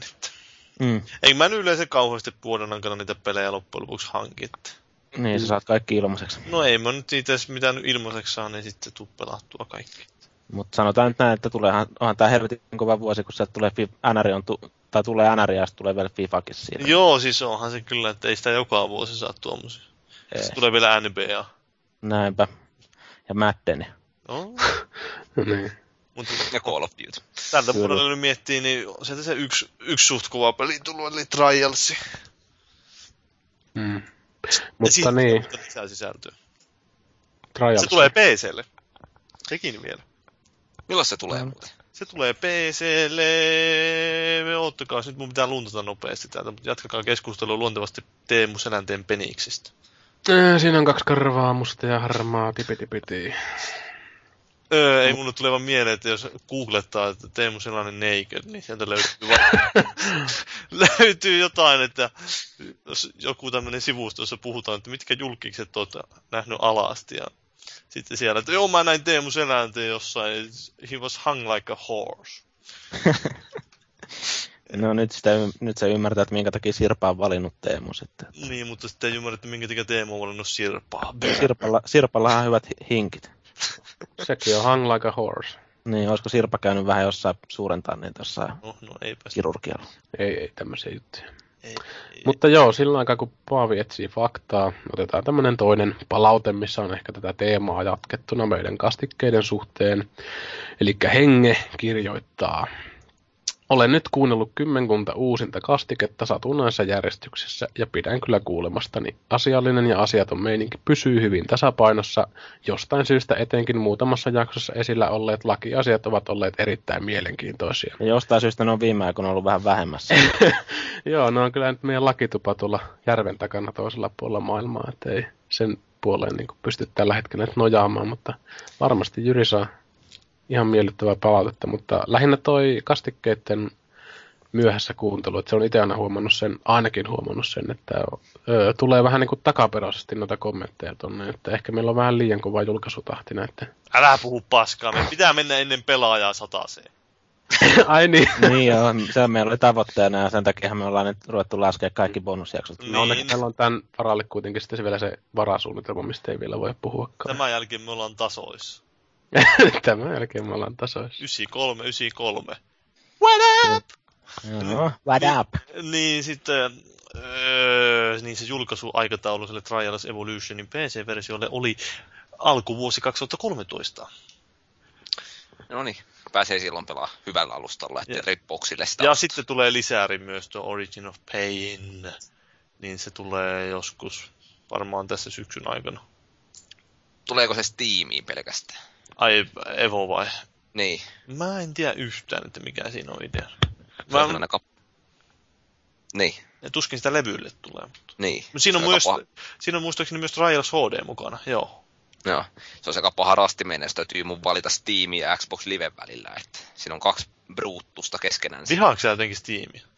No ei en mä sitä tykkääkään kyllä pätkääkään. Miksi? No mi- mikä on syynä siinä, kun sä oot kuitenkin pleikkaripelaaja? Ai se on liian hyvä, sä oot tottunut liian huonoon pleikkarille. Niin. Mä oon tottunut siihen, että season ticketit saa myöhässä. Ei kun, Niin. ei. Ja, ja Tota, sä ostaa kalliilla huonoja pelejä. Mm. Sä oot tottunut se, siihen. Dragon Age Origins, niin useamman kerran joutuu, joutuu lataamaan ja sitten se ei toimi kuitenkaan. Ja sitten lopulta sen saa Anttilasta Mut halvemmalla. sekin oli EA-peli. Lisäsisältöihin. On, onko, se, onko se Steamin vika sitten tässä? No Steam, tässä oli pahimpana vihollisena, että en tunge rahojani sinne, paitsi sitten kun me jossain kohti ostaa Jedi Academy, niin sitten sen voista hommata. No Mä- semmonen kaveri. Joo, mä en puhu sulle enää. Vihdoinkin. Vihdoinkin. Lupaako oikeesti? Joo. Tulee Mutta niin, mielenkiintoinen kästi ensi viikolla. Kyllä, joo. hiljaa olette vaan sillä Mutta koulu. siis ajatelkaa minkälainen setti siitä tulee. Niin kuin Trials Evo ja Trials HD molemmat, niin jumalauta! Aika, aika Mm. orgastinen meininki. Trials Jaris. Joo. Kyllä. Se olisikin aika vitu villi. Mä jäin sellainen lonkero-autolla semmoisia hyppypuun tukkeja siinä. Joo. Kevyitä voltteja vetelee siinä matkalla. Mutta, Mutta niin. niin, Oi, oi, oi, kun tuli niin samanaikaisesti toi kyllä, kyllä. ki- Velikset, kyllä, kiveksi ja kutiitti. kyllä, kyllä. Mullakin se haamukives se vasen. Niin joo, haamukipuja. Mm, aina. Mutta niin, Mutta mitäs sitten? Vetäänkö loppuun setti? vedetään loppuun. Vedetään, vedetään homma loppuun. Elikkä viimeiset sanat vittuun. Paavi 9 kautta 11. Ei, kun- Tämä oli jakso. Mitä? Paavilla oli jotain oikeita asiaa. Mulla oli se, että huomasitteko, että mikä tämä päivämäärä on, jolla tämä jakso julkaista. Kyllä, tää on No. hieno päivämäärä. 9-11. Ai Mm. Näin Eleven kyllä joo. Tää on, tota niin, tänä päivänä on tapahtunut hienoja asioita maailmassa. Nä, näihin tunnelmiin. Tämä oli jakso numero 77. Kiitos kuuntelijoille, kiitos Jeesukselle. Seuraavalla kerralla hakataan tiimu. Pysykää paskan äärellä.